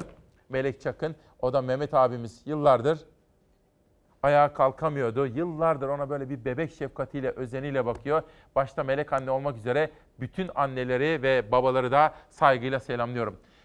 Zirve tırmanışı yapan iki dağcı Bursa Uludağ kayboldular. Arama çalışmaları devam ediyor. Arazide çok yoğun bir arama çalışması var. NAK, e, AFAD, jandarma e, şu an arazide e, var gücümüzle arıyoruz. Uludağ'ın zirvesine yürüyüşe çıkan iki dağcı kayboldu. Kayıp iki kişiyi bulmak için arama kurtarma ekipleri seferber oldu. Termal ve gece görüş kameralarına sahip iki uçak havalandı. Dağcılara ait bir iz arandı. Şu an kayıp şahıslarla ilgili herhangi bir gelişme yok ne yazık ki. E, Mert Alparslan ve Efe Sarp pazar günü İstanbul'dan Bursa'ya geldi. Ardından Uludağ'ın zirvesine doğru yürümeye başladılar. İki arkadaş bir süre sonra sisin bastırması nedeniyle gözden kayboldu. Şu an eksi 3 derece. E, dün akşamki ve ondan önceki akşamki kar yağışı da etkili bölgede. Dolayısıyla oldukça soğuk. E, bu da çalışmaları güçleştiriyor. Dağcı arkadaşların aileleri kendilerinden haber alamayınca durumu yetkililere bildirdi ve dün kayıp dağcıları bulmak için çalışma başlatıldı. Arazi yapısı sebebiyle oldukça zorlayıcı bir yol. E, tabii mevsim koşullarını siz de görüyorsunuz. Oldukça soğuk, kar da var. E, yani e, insan gücüyle arama yapıldığında oldukça zorlayan bir çalışma. Arama çalışmalarına AFAD, Jandarma Arama Kurtarma, Nilüfer Arama Kurtarma Derneği katıldı. Dağcılara ait bir iz arandı. Ama gün geceye döndü, iki arkadaşa dair bir ize rastlanmadı. Şu an kayıp şahıslara dair herhangi bir şeye ulaşamadık ne yazık ki. Gece saatlerinde de sürdü arama çalışmaları. Jandarma Genel Komutanlığı bünyesindeki termal ve gece görüş özelliğine sahip iki tespit uçağı havalandı. Kayıp dağcıları aramaya başladı. Şu an kayıp şahıslarla ilgili herhangi bir gelişme yok ne yazık ki. İki dağcıyı bulmak için çalışmalar devam ediyor. Arkadaşlarımız takip ediyorlar. 3 Aralık Dünya Engeller Günü'nde sadece hakkımızı istiyoruz. Hak temelli bir yayınla karşınızdayız. Bana bir eleştiri ama haksız eleştiri. Mehmet Demir, İsmail Bey sadece hakkımızı istiyoruz. Haksızlığa uğrayanı şucu bucu diye ayırmayın. Bunu siz yapmayın. Gerçekten gazeteci iseniz diyor ki ben gazeteciyim. KHK mağduriyetini de gündeme getirin artık diyor Mehmet Demir. Efendim ben az evvel dedim ki size emeklinin, işçinin, EYT'linin, ben EYT'liyim fakirin, işsizin partisi olur mu? Olmaz. Bugün benim dikkatle takip ettiğim genç kuşağın iyi gazetecileri var efendim. Mesela Barış Pehlivan'ı burada çağırdık değil mi? İsmail Saymaz'ı davet ettik. Murat Ağırel de özellikle bizim vergilerimizle oluşturulan bütçenin nerelere harcandığını dikkatle takip eden bir gazeteci. Pek çoğunuz onu televizyonda ilk defa izleyeceksiniz. Ben dikkatle takip ediyorum kendisini. Siz de bugün itibariyle onu tanımış olacaksınız. Yeni Çağ gazetesinde yazıyor. Ağırlıklı olarak da ekonomik politika, politikalarını ve bütçemizin nereye harcandığını irdeliyor. Murat Ağırel, günaydın, hoş geldin. Merhaba, günaydın, Nasılsın hoş bulduk. kardeşim? Gayet iyiyim, siz nasılsınız? Çok teşekkür ediyorum. Seninle bugün konuşacağız. Dünya Engeller Günü ve manşetimiz sadece hakkımızı istiyoruz. Günün önemli haberlerinden bir tanesi Cumhurbaşkanı'nın yaptığı açıklama veto. Biz bundan çok memnuniyet duyduk ve kendisine teşekkür ettik. Bir hatadan dönüldü. Yanlış hesap Bağdat'tan da olsa dönülür. Bunu konuşmak istiyorum. Şehir hastanelerini seninle konuşmak istiyorum. Şehir hastaneleri ve kamu ihaleleri. Geçen hafta burada Çiğdem Toker vardı. Onunla da olağan işler bağlamında bunları konuştuk. Bunun dışında da sana sormak istediğim çılgın proje soruları var. Ama önce kısacık bir kendini tanıtır mısın? Bir habere gideceğiz de. Kimdir Murat Ağıren? Tabii ki daha öncesinde ben zaten meydanlardaydım, sokaklardaydım. Ee, biz kaç kişiyiz platformu diye bir platform kurmuştuk biz daha öncesinde ve bununla birlikte de Cumhuriyet mitinglerini düzenledik. Bunları yaptığımız için de zaten Ergenekon davasında sanık olarak yer aldım ben. Ee, mücadelem sokaktaydı ve haksızlığa, hukuksuzluğa karşı sesimizi biraz daha yüksek sese haykırmak için meydanlarda yer aldık. Sonrasındaysa bu 11 yıllık yargılama sürecinden sonra artık e, hem Oda TV'de daha sonrasında Yeni Çağ'da e, yazmaya başladım ve hala da yazılarıma devam ediyorum. Bununla ilgili bir kitap çıkardım. Kitapla ilgili e, çalışmalarım yoğun oldu ve şu anda da yeni kitap hazırlık, hazırlığı içerisindeyim. İki tane çocuğum var. Aynı zamanda İsimler ne? biri Ada Dila, diğeri de Sadıkan. Allah bağışlasın. Eşiniz? Eşim finans uzmanı zaten Adı ne? kendisi. Dilek. Onu anneniz babanız neredeler? Allah çok şükür sağlar. Ben Adana Ceyhanlıyım. Adana'yı selamlıyoruz. Gurur duyuyorum memleketimle de zaten. Derin Her Surözü bizi söylüyorum. izliyor. Biraz evvel yazdı İsmail abi ben de uyandım Bizden dedi. de selamlar. Peki efendim şimdi gazeteci yazar Murat Ağırel ile sohbet edeceğiz. Her birinizin vergileriyle oluşturulan bütçeyi konuşacağız. Dolayısıyla lütfen bu arada birbirinize haber verin. Kaçırmayın bu önemli sohbeti. Çünkü vergilerinizin nereye harcandığı bilgisi ve sorgulaması demokratik bir hayatın vazgeçilmez hususlarından bir tanesidir. Haberi izliyoruz, sohbete başlıyoruz. Buranın bırakın 36 ayı e, burasıyla ilgili bir gün bile duracak vaktimiz yok. Termik santraller ciddi bir ölüm nedenidir. Kahramanmaraşlı milletvekilleri daha önce söz verdi, sonra sözlerine rağmen termik santrallerin filtresiz çalışmasına onay veren kanunu meclisten geçirdi. AK Parti ve MHP'li milletvekillerinin kendileriyle çelişen sözlerinden sonra Cumhurbaşkanı Erdoğan'dan da yasayı veto kararı geldi. Gerekli tedbirler alınmazsa burası kapatılsın e, talimatını verdi Cumhurbaşkanımız.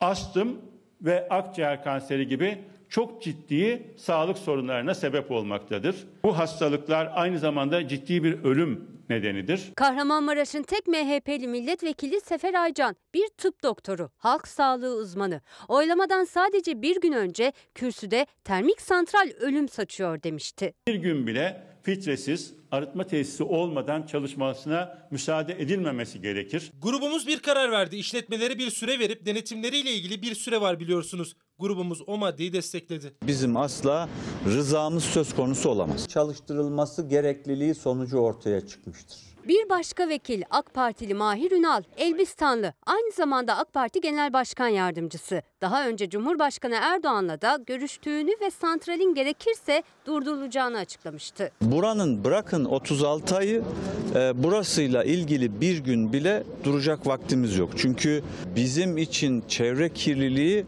ve vatandaşlarımızın sağlığı milletvekilleri olarak bizim birinci önceliğimiz. Ama o birinci öncelik yani halk sağlığı 5 ayda gitti. Yerini ne olduysa başka önceliklere bıraktı. AK Parti termik santrallere filtresiz çalışma izni verilmesine evet oy verdi.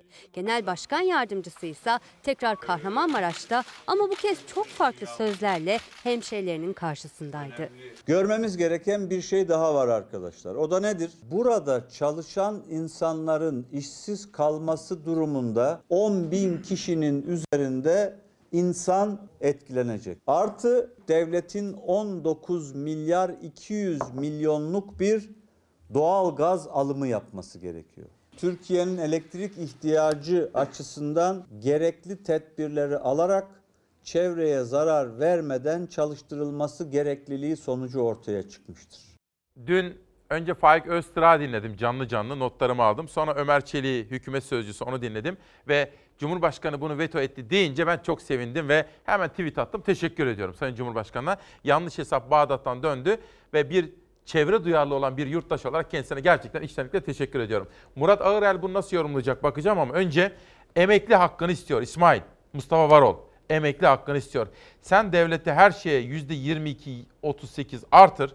Yani devletin zamlarından bahsediyor. Devletin verdiği hizmetlerden. Ama enflasyon %12 ise bu zamlar niye böyle? Emekli insana yakışır bir hayat istiyor. Asgari ücrete az zam yap. Böyle olmaz sadece hakkımızı istiyoruz diyor Mustafa Varol. Evet Sayın Murat Ağırel kardeşim. Haritamız bu. Bak Türkiye'de 11 ilimizde 14 termik santral var. Şu meseleyi bize birazcık anlatır mısın? Evet, termik santraller biliyorsunuz ki e, buharla çalışan e, santrallerden bahsediyoruz ve kömürle, bazıları ise doğal gaza çalışıp enerji üreten, suyun ısınmasıyla enerji üreten santraller. Ne yazık ki e, 2013 yılından beri bu santrallere bir şekilde süre uzatımı verildi. Normalde süre uzatımı şu anda yeni değil. Evet, e, bu torba yasanın içerisine eklendi ama daha öncesinde de zaten süre uzatımları verilmişti. 2013 yılından beri devamlı süre uzatılıyor. Şimdi buradaysa şöyle bir şey var. Günde 30 bin ton kömür yakıp 7,5 ton gökyüzüne kül e, bırakan bir yapıdan bahsediyoruz. E, bunun bir de atık boyutu var. Daha farklı bir atık boyutu var. Yani çevreyi kirleten bir olaydan bahsediyoruz. Bununla ilgili e, termik santrallerin bacasına takılması gereken e, filtreler zaten kendilerinin e, iyi niyetinden dolayı yapacakları şey değil. Mevzuata göre, kanuna göre yapmak zorunda oldukları bir şey. Devletimiz bir de bunu yapsınlar diye biz üzerine bir de teşvik veriyoruz bu arkadaşlara. Evet bu arkadaşlara teşvik veriyoruz. Bakın Zonguldak Çatalazı Termik Santrali var. Evet. 2018 yılında Hemen bakın ben haritanın başına geçeyim. Bu illerimizde yaşayanlar da dahil olmak üzere hepinizin dikkate takip etmesi gerekiyor. Murat Ağırel anlatıyor. Çatalazı Termik Santrali Zonguldak. Evet 2018 yılında mevzuata uysunlar diye 35 milyon TL, 2019 yılında ise 41 milyon TL teşvik almış. Vay be. Uyumuş mu? Hayır Uymamış. uymamış. Şimdi bir Peki daha bu paraları alıyor bizim paralarımızı. tabii bizim paralarımızı alıyor. Şimdi bir de Kütahya Tavşanlı da var. Evet benim mem- memleketim Evet burası. Tunç Bilek. Tunç Bilek ise e, modernizasyon teşviği almış. Ne kadar biliyor musunuz İsmail Bey? 193 milyon TL. Vay yani be. eski parayla 193 trilyon lira para almış. Yani tesisi modernize et diye. Tabii ki devletimiz Ama adam teşvik ediyor. Zehri minimuma indirecek filtreyi takmamış. Takmamış. Ve Vay be. bunun için biz bir daha iki buçuk yıl daha ertelesin diyoruz ona. Ya bu resmen cinayet oluyor zaten. Evet. Doğaya karşı işlenmiş bir cinayet oluyor bu.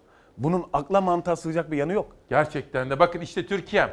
Bunlar bir avuç gazeteci. İşte Barış Pehlivan olsun, Mustafa Hoş olsun, Murat Ağırel olsun, Tuncay Molla Veysoğlu eskiden Evet, yapardı bunu. evet.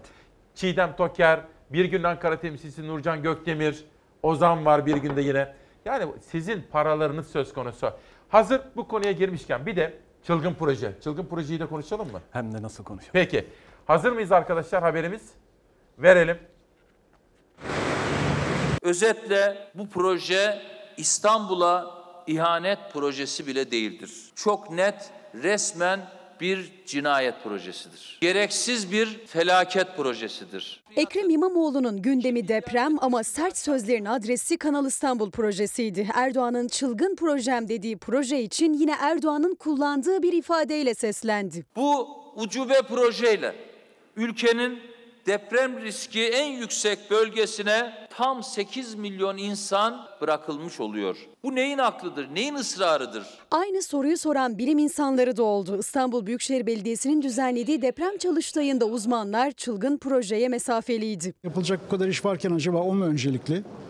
Bilemiyorum yani inşaat sektörüne biraz sanki hafriyat işi çıkarmakmış gibi duruyor. Yani biraz siyasi proje olarak duruyor. Neden yapıldığını biz bilmiyoruz. Deprem gibi bir çalıştayla ele alınması gerekiyor. Bunu maalesef yapamadık şu ana kadar. Çalıştayda olmayan uzman isimler seslerini sosyal medyadan da duyurmaya çalıştı. Naci Görür, Kanal İstanbul'un askeri jeopolitik güvenlik açısından telafi edilemeyecek riskleri olduğunu söyledi. Doğanın dengesini bozar dedi.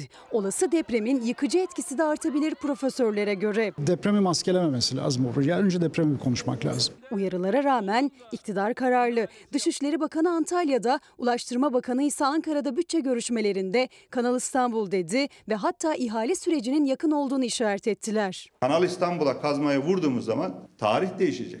Dönüm noktası olacak. Dış politikayı nereye uçuruyor beni hiç ilgilendirmiyor. Ben İstanbul'a 16 milyon insana ve bu ülkeye neye mal olacağıyla ilgileniyorum. Kanal İstanbul projesi de inşallah bu yıl içerisinde onun da ihalesi yapılacak. Bizim milletçe bir sözümüz vardır. Çevirmesi belki güç olacak yabancı konuklara ama hani ayranı yok içmeye derler. Ekrem İmamoğlu 75 milyar liraya mal olacağı açıklanan Kanal İstanbul projesine deprem çalıştayında tepki gösterdi. Aslında eksiklerle yapıldı o çalıştay. İstanbul Deprem Büyükşehir Belediyesi'nin ve deprem çalıştayında aslında İstanbul Başkanı, Valisi ve AFAD Başkanı da olması Kahraman bekleniyordu. Çağrıldılar ama kendileri protokolde görülmüyor ve çalıştaya katılmayacakları öğrenildi. İlgili bakanlıktan tutun e, valiliğe herkes davet edildi. Gelmeseler de biz raporları kendilerine yollarız. Yeni Çağ Gazetesi yazarı Murat Ağırel'e, kardeşime, meslektaşıma bu konuyu soracağım. Ama mesajlarınız geliyor. Günaydın İsmail Bey diyor. Rahim Aydın. Bu güzel ülkemin en uzun süreli mağduriyet yaşayan kesimi. Sesimizi yalnızca siz duyurabilirsiniz. Bir tek Fox kaldı, bir tek Çalar Saat kaldı. Sadece hakkımızı istiyoruz. O yüzden EYT'liyiz, meclisteyiz diyoruz. EYT Rahim Aydın. Bugün Doğan Tılıç bunu yazmış. Diyor ki, PR araştırma şirketi vatandaşlara sormuş. Bir Gün Gazetesi'nin yazarından alıntı yapıyorum Doğan Tılıç'tan. Ve Türkiye'nin en önemli meselesi ekonomidir. Ne dersiniz efendim? En önemli meseleniz nedir? Derdiniz? Tabii ya bence de öyle. İşsizlik, yoksulluk çok zor. Sosyal medya mesajları. İmamoğlu Kanal İstanbul'u eleştirdi. Bu ucube projeyle ülkenin deprem riski en yüksek bölgesine 8 milyon hapsedilmiş olacak. Bu nasıl bir projedir Allah aşkına? Bu neyin aklıdır? Yeraltı suları ve Terkos'un tuzlanması riski taşıyor. İstanbul halkı deniz suyu mu içecek? O zaman ekonomi yazarı aslında bu konuları irdeleyen gazeteci arkadaşımıza soralım bakalım. Çılgın projeyi nasıl anlatacağız? İhanet projesi diyorum ben. Öyle mi diyorsun? Kesinlikle ihanet projesi. Şehre, şehre yani. Şehre tabii çılgınlığın ötesinde orada bir yaşam yok ediliyor. Yani yaşayan hayvan, yaşayan oradaki hayvan e, kültürü, aynı zamanda doğa kültürü, canlılar, bitkiler her şey yok olacak orada. Bilim insanları avazı çıktığı kadar anlatmaya çalışıyor. Bağırıyorlar. Chat raporlarında belirtilmeyen deprem riski olan bölgede neler yaşayacağımıza dair bizi inanılmaz derecede e, yayınlanmış olan bilimsel verilerle uyarmaya çalışıyorlar. Bakın 8 milyon nüfuslu ve 97.600 hektar bir alan yaratılacak Boğaz'la Trakya arasında. Şimdi Zaten- haritayı da gösterelim Serdar Evet. bu arada. Evet. Bu alanın içerisinde 8 milyon nüfuslu bir e, kitle hapsedilecek. Şimdi zaten deprem kuşağında yaşıyoruz biz. Burayı yaratıldıktan sonra ulaşım alanlarında da bir takım aksamalar yaşanacak ve bütün e, yaşam kültürü yeniden değişecek. Bununla ilgili yapılan çalışmaların tamamında Haritayı ver Marco. Beni, beni al, beni al. Haritayı ver. Evet. yapılan çalışmaların tamamında buradaki su havzalarının yok olacağı, oradaki tarım alanlarının yok olacağı. Bakın Bir dakika. İsmail Bey. Şimdi bilmeyen izleyenlerimiz olabilirler. Efendim Karadeniz dün Naci Görür hocamızın da altını çizdiği gibi Karadeniz şu anda dünyanın en kirli denizlerinden Denizi. bir tanesi. Belki de birincisi. İddia o ki yani çılgın proje kapsamında Karadeniz'le Marmara birleştirilecek ve adacıklar oluşacak deniliyor. Naci Görür bunu söylüyor. Deprem riski var deniliyor. E, tabii ki bir de şöyle düşünün. Naci, Naci hocamızın anlattıklarına istinaden yine söyleyeyim. E, kuzey tarafında kireç taşları var. Çok sert kireç taşları var. Ve orada e, patlayıcılar kullanılacak ve çok ağır iş makineleri kullanılacak. Oradaki yaşanacak sismik hareketler ÇED raporunda yok. Deprem bölgesini nasıl etkileyecek onlar da yok. Ve oradan çıkacak 1 ila 1,5 milyar metre küp bir harfiyattan bahsediyoruz. Sayın Ekrem İmamoğlu anlattı. Bağcılar gibi 3 tane ilçeye oradan çıkan harfiyat serildiği zaman Bağcılar ilçesi 20 metre yükseliyor. Düşünün ki böyle bir harfiyattan bahsediliyor. Ne olacak bu harfiyat? Bir adacıklar oluşturulacak E, Marmara Murat bir de ben şunu anlamaya çalışıyorum. Şimdi bu nasıl bir finansman modeliyle yapılacak? Şimdi burada bu Yap kadar- işlet devret. Çünkü çünkü şu anda paramız yok, pulumuz yok. Evet zaten Nasıl olacak? Yap işlet 75 devret. milyarla 100 milyar TL arasında bir e, maliyet hesaplanıyor ki bu böyle olmayacak. Biliyorsunuz ki her zaman iş artışlarına gidilecek ve daha fazla olacak. Sonradan bu. artıyor. Sonradan artıyor. Yap işlet devret modeline geçecekler. Daha öncesinde bu proje ilk açıklandığında 2011 yılında Erdoğan Bayraktar demişti ki biz bu projeyle ilgili e, takas yapacağız. Şöyle takas yapacağız. Yap işlet devret modelini alan insanlara çevresindeki arazileri vereceğiz ve orada villa yapmalarını sağlayacağız demişlerdi. Orada da 4 milyonluk bir nüfus oluşturulacak ve bir rant ekonomisi oluşturulacak denmişti. Bunu Sayın Erdoğan Bayraktar söylemişti. Buradaki finansmanı şu ekonomik şartlarda sağlamamız mümkün mü? Mümkün değil. Bir saniye. Üç tane uzman görüşü var. Onları da arkaya verelim fotoğraflarını. Bu arada sosyal medya mesajlarına devam edelim. Çılgın proje konusunda bakalım başka ne var. Hilmi Acaloğlu, İmamoğlu Kanal İstanbul'u gömdü. Su havzalarının %30'u yok olacak. İstanbul'u deniz suyu mu içecek? 2.1 milyar metreküp hafriyat nereye dökülecek? Bakın bu kadar hafriyat nereye gidecek? Birileri para kazanacak diye doğal çevresinin yok edilmesine izin vermemeliyiz. Proje İstanbul'a ihanet değil, cinayet ve felaket projesi diyor. Evet. Projenin %52'si tarım arazisinde yapılıyor. %52'si. 23 met 23 milyon metrekare orman alanı yok olacak. 136 milyon metrekare tarım alanı yok olacak. Buradaki endemik bitkiler ve oradaki yaşayan hayvan hayvanlar ne yazık ki katledilmiş olacak ve su havzalarımız Artık su havzalarımız Sayın e, Naci Görür de bunu çok güzel açıkladı. İmamoğlu da söyledi. İmamoğlu da söyledi. E, oradaki kod farkından dolayı bizim temiz su içecek kaynaklarımızın tamamı tuzla basılacak. Ve biz zaten kıt, kıt kaynağımız var su havzası olarak. Evet. Onlar yok edilmiş olacak bu Peki sayede. geçelim.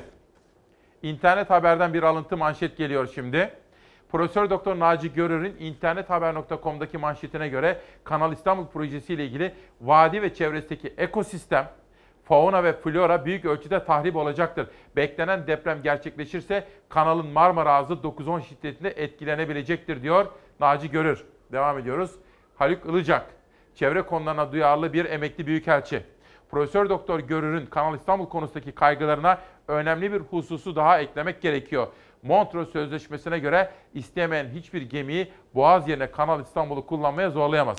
Murat bir soru soracağım. Tabii ki.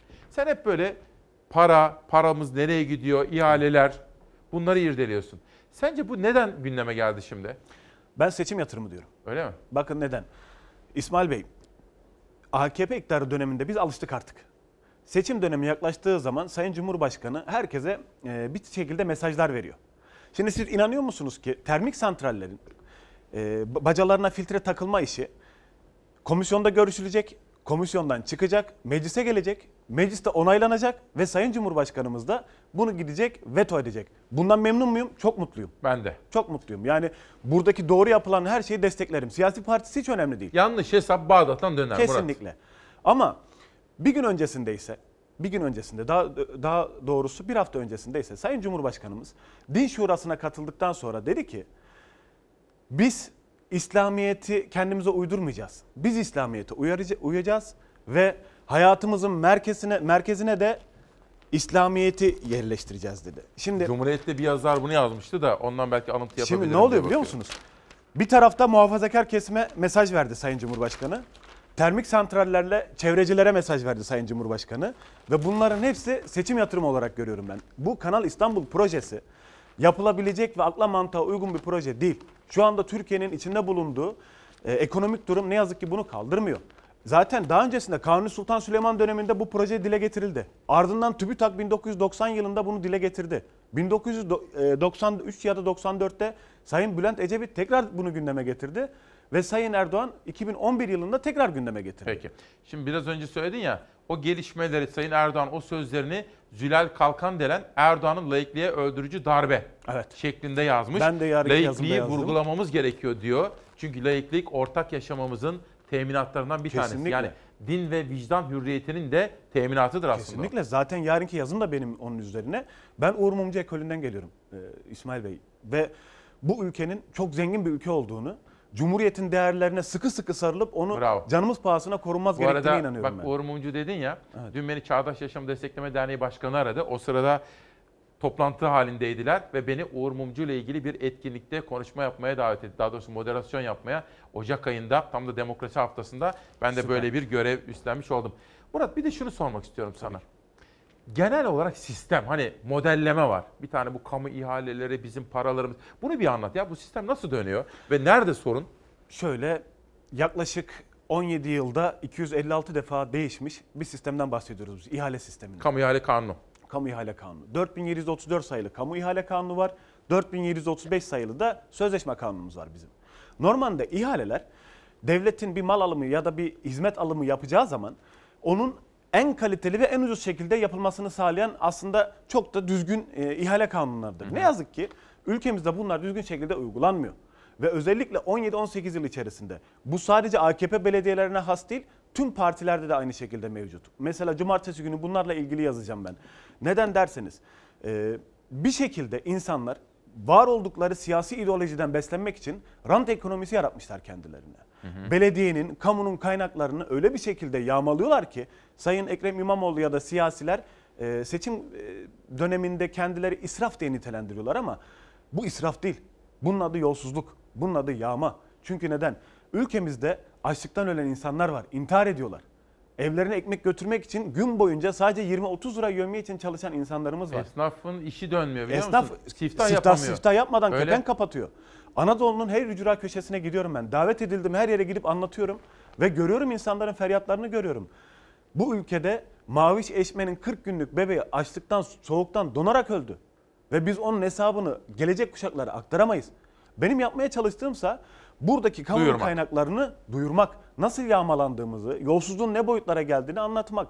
Eğer kalkıp da sadece İstanbul tekelinde söylersek, İstanbul Büyükşehir Belediyesi'nde sadece 6 yıl içerisinde hı hı. bir tane firma 1 milyar 300 milyon TL araba kiralama ihalesi alıyorsa burada hı hı. bir aksilik var. Hı hı.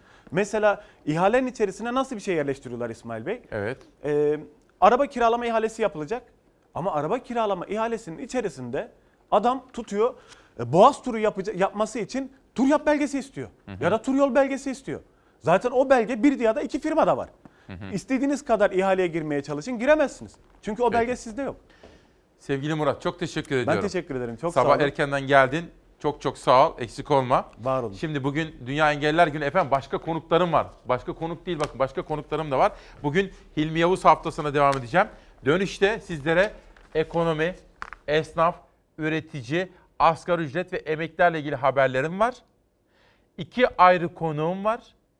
Çok özel sürprizlerim var. Bir de Ekrem İmamoğlu mu Mansur Yavaş mı? Abdülkadir Selvi'nin yazısı üzerinden bir Mansur Yavaş Ekrem İmamoğlu karşılaştırması yapacağız. Ve bu hafta şimdi sizi Diyarbakır'a götüreceğim. Hilmi Yavuz yeni çıktı bu kitabı efendim bakın büyüsün yaz. Bendim kendimde bir yara, büyüdüm kanaya kanaya. Bir kez daha günaydın Türkiye'm. 3 Aralık Dünya Engeller Günü'nde vatandaşın hakkı vardır diyoruz. Eşit yurttaşlarız ve özgür bir ülkenin eşit haklara sahip yurttaşlarıyız diyoruz. Yönetmen koltuğunda şu andan itibaren Savaş Yıldız olacak. Bir pencere açsın, dışarıdaki havayı ve maviyi sizlere gösterelim. İsmail Küçükkaya ile Hakikat Yolculuğuna hoş geldiniz. Sadece hakkımızı istiyoruz dediğimiz bu sabah. Gazete manşetlerinde asgari ücret. Geçinebiliyor muyuz? Emekli, EYT'li, KYK'lı hakkını arayanları yine burada sizlere duyurmaya çalışacağım efendim. Ama önce bir fotoğraf. Biz engel tanımıyoruz. Hayır. Ben bu genç kardeşimle tamamen tesadüf üzeri tanıştım. Sohbet ettim, gittim ailesiyle. Adı Alperen Alper. Yarın da onun bir konuşması olacak. Bir engelli ama o engel tanımıyor efendim. Çünkü bizler her türlü engeli reddediyoruz. Yeter ki altyapı sağlansın. Yeter ki anayasamızın bize sağlamış olduğu haklar sosyal devletin olma gereklilikleri yerine getirilsin. Yeter ki bu olsun.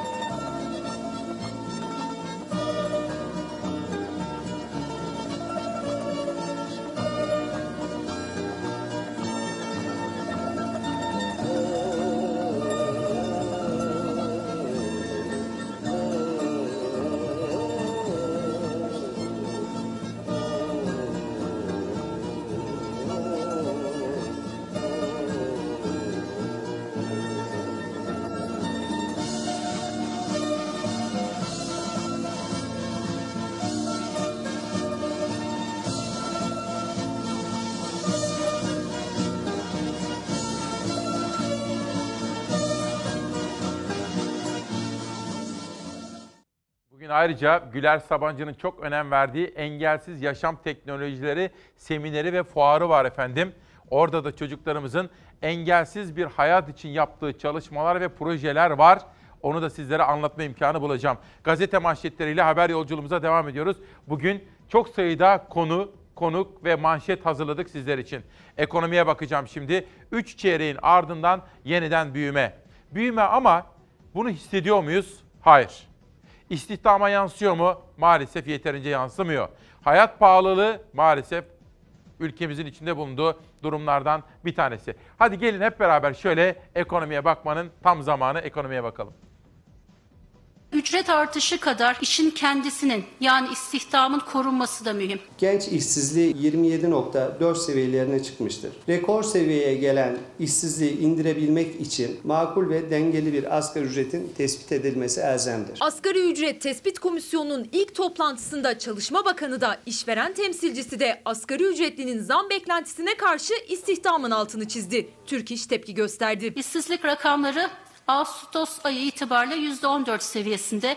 2019 sonu beklentimiz ise 12,9. Önceliklerimizden biri istihdamı korumak ve daha da arttırmak. Hükümetin ağırlıklı olarak işveren kesimiyle birlikte tutum aldığı görülmektedir. Unutulmamalıdır ki işletmelere yansıyacak olumsuz etkiler çalışanlarımızı da aynı yönde etkileyecektir. İnsanların çaresizliği ve işsizliği asgari ücreti düşük belirlemenin gerekçesi yapılmamalıdır. Yaklaşık 8 milyon işçinin gözü kulağı asgari ücret tespit komisyonunda. İlk toplantı patron ve işçi arasında orta yolu bulması beklenen Çalışma Bakanlığı'nda yapıldı. İşçiler adına yetkili konfederasyon Türk İş, işveren adına da TİSK oturdu masaya. Masada disk ve hak iş yok ama 39 yıl sonra bir ilk 3 konfederasyon kendi içinde bir araya geldi ve Türk İş ortak belirlenen rakam üzerinden pazarlıkları sürdürecek. 2578 lira yaşam maliyeti öyle mi? Yaşam maliyetin altında falan hiçbir işe oturup konuşmayız. 2019'da %26 zam almıştı asgari ücretli. Maaşı net 2020 lira oldu. 2020 yılı içinse kapıyı 2578 liradan açtı Türk İş Başkanı. İlk toplantıda taraflar zam oranına ilişkin bir talep dile getirmedi. Ama işveren destek istedi. Asgari ücret desteğinin 2020 yılında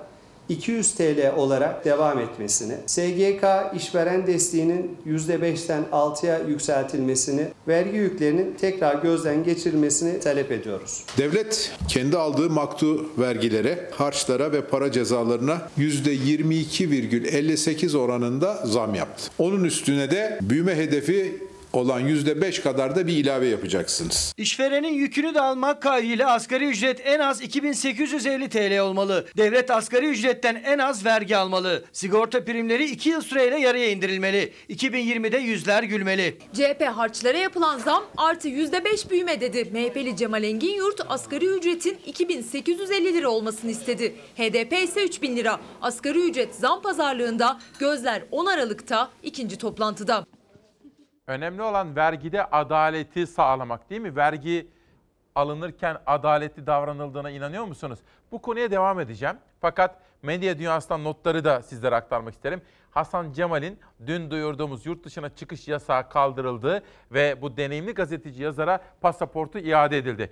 Tam da yeni yargı reformunu konuştuğumuz, Türkiye'nin özgürlüklerle yeniden buluşmasını umut ettiğimiz bu günlerde Hasan Cemal ile ilgili bu karar geldi efendim. Bunun dışında Süleyman Sarılar çok tecrübeli bir gazetecidir. Uzun yıllar büyük bir haber merkezini de yönetti. Süleyman Sarılar İstanbul Büyükşehir Belediyesi'nin basın işlerinden sorumlu koordinasyonuna getirildi. O da günün önemli notlarından bir tanesiydi.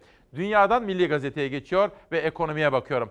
Az sonra özel konu, konuk ve dosyalarla Dünya Engelliler Günü'nde sadece hakkımızı istiyoruz demeye devam edeceğim. Asgari ücrette Avrupa'dan iyiyiz. Acaba öyle mi?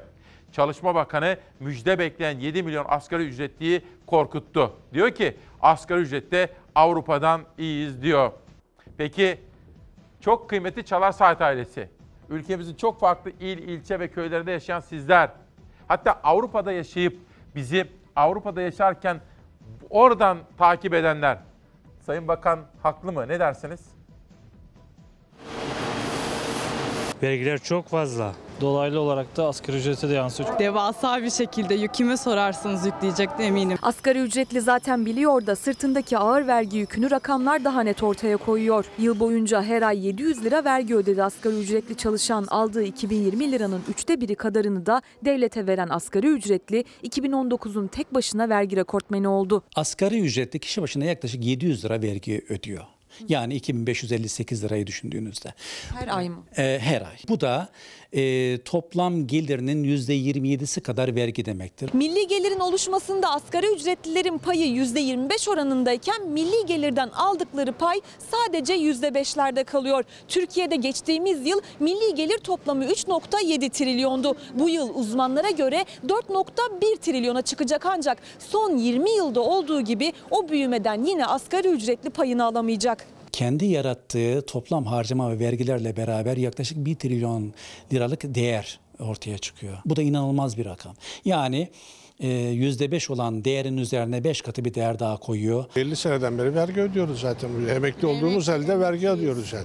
Asgari ücretten de vergi alınmasın. Vatandaşın hali belli zaten. Her ay gelirinin %27'sini vergi olarak ödeyen asgari ücretli sayısı SGK verilerine göre 7 milyonu aşkın. Diske göre ise Türkiye'de asgari ücretli çalışan sayısı %43 oranında. Bu da kayıtlı çalışanların neredeyse yarısı demek. Asgari ücretin biraz altı ya da üstü maaş alanlarda hesaba katıldığında oran %70'lere kadar çıkıyor. Toplanan e, gelir vergisi kapsamında düşündüğümüzde vergilerin yaklaşık %8'ini gelir vergisi olarak ödediğini hesaplayabiliyoruz.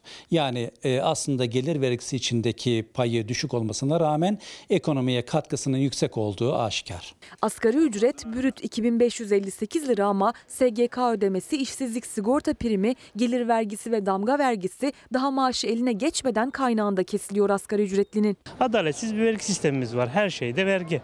Nefes al vergi. Kitap aldım okuyacağım. Yine ona da vergi. Her şey olacak vergisi. Ama bir makul ölçülerde olması gerekiyor. Hayatım her şeyden vergi ama lüksten almıyor, pırlantadan almıyor. Ekmekten her şeyden alıyor, sudan, elektrikten, aklına ne geliyorsa her şeyden alıyor. Ama zenginin kullandığı yatlardan, katlardan almıyor. E doğru valla. Zenginin kullandığı yattan, kattan, pırlantadan almayı vergiyi. Ama bizden alıyı öyle. Şimdi bir doktorumdan bir mesaj var adını vermeyeceğim. Dün de bir diş hekimi arkadaşımızla, büyüğümüzle konuşmuştum. Çapa dişten durumumuz içler acısı görsen dedi. Çocuklarımıza doğru düzgün hasta bile gösteremiyoruz artık. Çünkü binamızı aldılar elimizden. Depreme dayanıklı değil diye. Tamam. Bir kere dedi 30 yılda bir bina çöker mi dedi. Çürük hale gelir mi? Soru burada. O diş hekimi hocamın söylediği. İki, devlette devamlılık yok mudur İsmail'im dedi. Vardır hocam dedim. E bizim buradan sonra nereye gideceğimiz belli değil. Gelsen de şu diş hekimlerinin halini bir görsen dedi. İsmi bana ismi lazım değil, ismi bende saklı. İlker Cansız. İsmail Bey, her sabah esnaftan bahsediyorsunuz. Karşılıksız çek yüzünden kaçak yaşıyoruz, evimize ekmek götüremiyoruz. Esnafın sesini duyun diyor İlker. Evrensel Gazetesi işsizlik kalıcı ama değişim mümkün. Bakalım. Ekonomi %0.9 büyüdü. Veriler 9 aydır süren ekonomik durgunluktan çıkılmış gibi gösterse de çözülmeyi bekleyen sorunlar hala dağ gibi. Talepleri için bir araya gelen işçiler mücadele edersek bu tablo değişir diyor. Neydi efendim dayanışma? Örgütlü toplum. Anayasamız bize bu imkanı veriyor. Örgütlü toplum ve dayanışma içerisinde olmamız gerekiyor. Demokrasiyi böyle canlı tutacağız işte. Evrensel'den bir başka gazeteye geçeceğim. Bir Samsun manşeti gelecek. Samsun'un üçte biri icralık, korkusuz. Cumhur İttifakı Samsun'da %68 oy almıştı.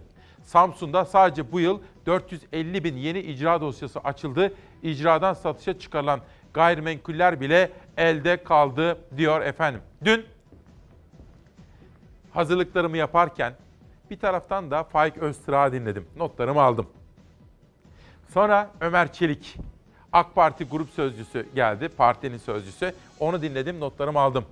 Sözlerinin hemen başında, affedersiniz, sözlerinin hemen başında Cumhurbaşkanı Erdoğan'ın termik santrallerin daha fazla zehir salmasına izin vermeyeceğini ve filtre takılması ile ilgili uygulamanın ertelenmesinde veto ettiğini söylemişti. Ben de ben bundan çok memnun oldum ve Cumhurbaşkanı'na bir hatadan dönüldüğü için, yanlış hesap Bağdat'tan döndüğü için memnun oldum. Teşekkürler ediyoruz.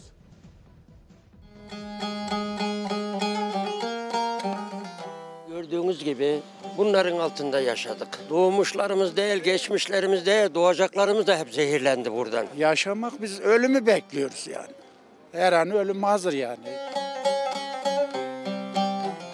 Aşık Mahsuni Şerif'in Mihriban türküsünün şairi Abdurrahim Karakoç'un doğduğu topraklarda Kahramanmaraş'ın Afşin ilçesindeyiz. Ozanlar diyarında türkülerde sevda sözlerinin yerine termik santrallerle ilgili satırlar var artık. Duman çökmüş Elbistan'ın yazıya Yeşil ot yok koyun ile kuzuya Hastalık çoğaldı kaldık sızıya Gökyüzüne hasret Afşin Elbistan Afşin ve Elbistan, Kahramanmaraş'ın iki ilçesi. İki ilçenin tam ortasında iki termik santral var. O iki termiğin ortasında da Çoğulhan Mahallesi.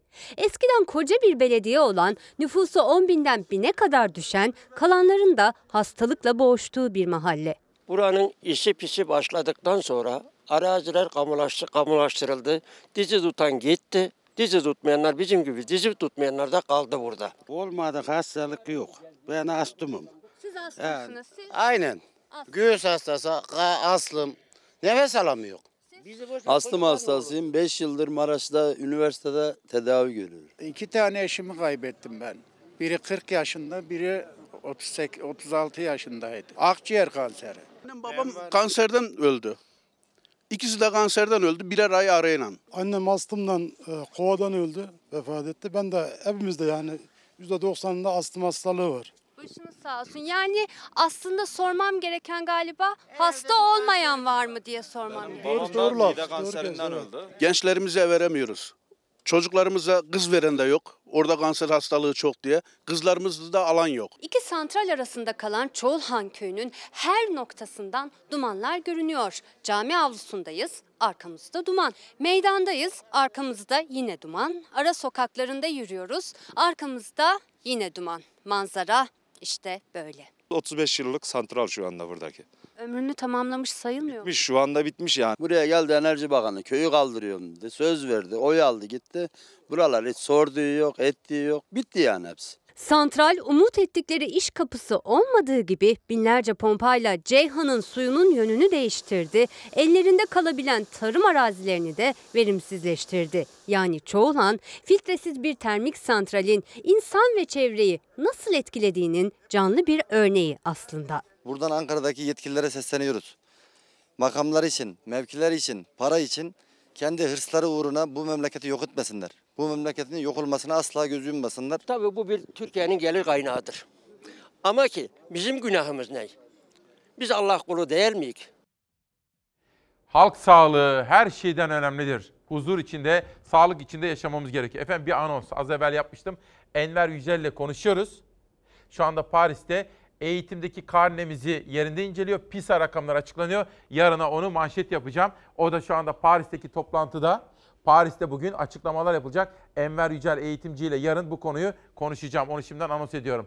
Ali Bayram'ın Kuğulu Park Cinayeti isimli romanı geldi imzalı olarak. Bir de sizlere çevre haberleri de sunmak istiyorum. Bu arada efendim Simav'ımızın başı sağ olsun. Yarendir kendisi Erdoğan Sönmez. Hakkın rahmetine kavuştu dün. Ailesine ve Simav'a başsağlığı dileklerimde bulunmak istiyorum. Simav Cumhuriyet Yareni o. Allah rahmet eylesin. Ankara'dan gelen bir imar sıkıntısı. İsmail Bey merhaba. Resimden de anlaşılacağı üzere burası Ankara'mızın son kalan vadilerinden biri olan Büyük Esat Vadisi. Burası geçmişte afete maruz bölge olarak tamamen imara kapalı idi. Melik Gökçek döneminde pek çok yerde olduğu gibi kentsel dönüşüm adı altında imara açıldı. Ve vadi tavanını tamamen kaplayacak şekilde 40 katlık yapılara müthiş emsaller verildi.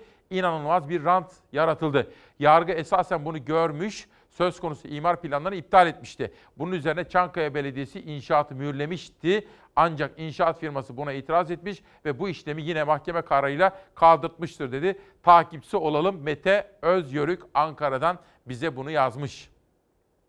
Takip edelim bu konuyu. Ve Harşit çayına HES istemiyoruz. Gümüşhane'nin Torul ilçesinde Harşit çayı üzerinde HES yapımına başlandı. Harşit çayının suyu bir tünel vasıtasıyla santrale akıtılacak. Bölge halkı tünel güzergahı boyunca doğaya, yeraltı su kaynaklarına, Harşit çayındaki canlı popülasyonuna, orman varlığına birçok yönden zararlar verecektir diyerek bu gelişmelere tepki gösteriyorlar efendim.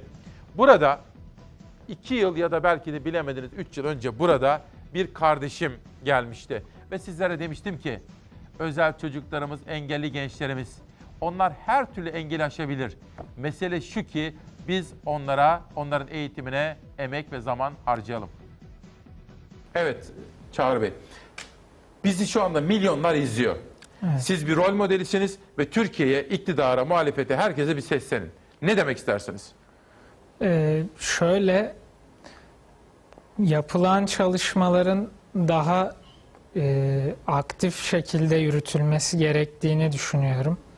Yani söylem olarak evet bir takım e, vaatlerde bulunuluyor. Gerçekten e, yapılanlar da oluyor. Fakat diğer taraftan baktığımızda bazı kronik sorunlar diyeceğim ben bunlara. Bunların devam ettiğini görüyoruz. İşte az önce izlediğimiz haberlerdeki sorunlar aslında yıllardır süre gelen ve her zaman karşımıza çıkan sorunlar. Ee, öyle ki ben siyasi alanda da daha çok engellinin yer alması Siz ve temsil... siyasi- Heh, çok güzel bak çok güzel. Şimdi efendim bir genç kızımız var. Ben onu yıllar evvel Yasemin Avanoğlu Aydoğan sayesinde tanıdım. Çok başarılı, çok akıllı, okuyan bir kızımız. Ve tam da bu özel zamanlara geldiğimiz zaman dün aradım. Acaba ne yapıyordu diye. Şöyle hoş geldiniz. Merhaba, hoş bulduk. Nasılsınız? İyiyim, siz nasılsınız? Sizi yeniden gördüm. Ben de öyle çok mutlu oldum. Ama bu arada sizde bir takım değişiklikler olmuş. Olmuş mu? Olmuş. Teşekkür ederim. Şimdi sizi kısacık bir tanıtalım. Buyur bütün Türkiye bizi izliyor. Böyle Şule Özçakıcı kimdir? Ee, merhaba, ben İstanbul Denetimli Serbestlik Müdürlüğü'nde memur olarak görev yapmaktayım. Ee, %100 görme engelliyim. Ee, İstanbul Bilgi Üniversitesi mezunuyum. Evet bakın şimdi ben az evvel söylediğim gibi çok duyarlı bir Çalar Saat annesi tarafından kendisiyle tanıştırıldım. Yıllar evvel Yasemin Avanoğlu Aydoğan. Ve kızımız çok akıllı ama annesi çok fedakar. Annesi, ailesi onun okuması için her türlü desteği vermiş durumdalar. Ve kızımız okudu. Ben takip ettim yıllar yılı kendisini. Bilgi Üniversitesi'nde bitirdi. Peki ne söylemek istersin böyle bir zaman? Bir dakika bu arada dün aradığımda ne yapıyor acaba şimdi diye okulunu bitirdi ve işe başlamış ke- kendisi. Dolayısıyla kocaman bir tebriği hak ediyor. Teşekkür Ne söylemek ederim. istersiniz? Ee, Ben engelin fiziksel ya da zihinsel bir eksiklik olmadığını, e, bunun aslında insanların ön yargılarıyla biriktirdikleri kökleşmiş bir e, misyon olduğunu düşünüyorum. Hı hı. Asıl engel kalbin, beynin ve ön yargılarındır diyorum ben hep. Nasıl siz mavi gözlüyseniz ve size siz mavi gözlüsünüz diye bir engelli, özürlü, kör, sağır gibi takma isimler, e, sıfatlar kullanılmıyorsa bana da aynı şekilde kullanılmamasını Hı hı. tercih ediyorum. Bu benim tercihim. Ben kendimi hiçbir zaman engelli olarak görmedim. E, hep mesela şey derim ben. Sen kendinin farkında olmazsan karşındaki senin farkında asla olmaz. Çok doğru. Peki sen kendini mesela şöyle bizi şimdi pek çok kardeşimiz de izliyor. Biz hep onlara sizin gibi böyle güçlü figürleri göstermek istiyoruz ki onlar da şuna inansınlar. Her türlü engeli aşabiliriz. Peki sen nelerle karşılaştın mesela veya hangi engelleri aşmamız gerekiyor? Ee, ya ben kaynaştırma eğitimi almış bir öğrenciyim. Bunun e, çok önemli olduğunu düşünüyorum. Çünkü Kaynaştırma eğitimi ne demek? e, eşit şartlarda, eşit okullarda okuyabilmek Kız demek. erkek aynı Ayrım ve yapılmadan. bütün çocuklarımız- Engelli, engelsiz, Tabii, kör, bravo. sağır, dilsiz, zihinsel işte görüyor, görmüyor, duyuyor, duymuyor sloganlarının olmadığı, hepimizin eşit değerlerde yaşayabildiğimiz, eğitim hakkımızın, yaşam hakkımızın, en önemli haklarımızın var olabildiği bir sistemin oluşu demek. Evet. E, bunun için tabii ki öğretmenlere sizin sabah söylediğiniz gibi onlara çok büyük ihtiyacımız oluyor. Benim lisedeki öğretmenlerim çok iyiydi. Üniversitedeki öğretmenlerimin cebine ben ses kayıt cihazımı koyduğumu bilirim. Hocam ne olur ses kayıt cihazıyla akşam gidince yazıyorum. Cebinize koyun da sesini rahat duyayım Ay falan ne güzel. diye. yani. Şimdi sen mesela derste e, hocaları hem dinliyorsun Tabii. hem de ses kayıt cihazıyla onların sesini alıyorsun. Hı hı. Evde de dinliyorsun ki Onları dinliyorum ve JAS programı diye bir program var. Görme engellilerin programı. Evet. E, orada sesli kulaklığı takıp yazıyorum aynı şekilde onu. ne kadar Yani güzel. nota çeviriyorum çünkü kitap da yok ne yazık ki. Ha kitap yok. Yani kitap eksikliği var. kitap eksikliğimiz evet Mesela var. üniversitede okurken nasıldı? Evet, dediğim gibi. Altyapı. Yani bunlar üniversitede Tabii de üniversitedeydi ama ben yani engelsiz birimim vardı benim e, okulumda. Şu anda hemen hemen her üniversitede var diye biliyorum. Çünkü aynı zamanda ben sosyoloji okuyorum. Bu sene tekrar psikoloji okuyacağım. Yükseğimi yapmaya çalışacağım Bravo. falan. Hani Bu arada da- işe de girdiniz. Evet ilgileniyorum. Adalet Bakanlığı'nda çalışıyorsunuz. Evet. Çok mutlu olduk bunu Teşekkür duymaktan. ederim sağ olun. E, peki mesela bizi izleyen belediye başkanları, Hı hı.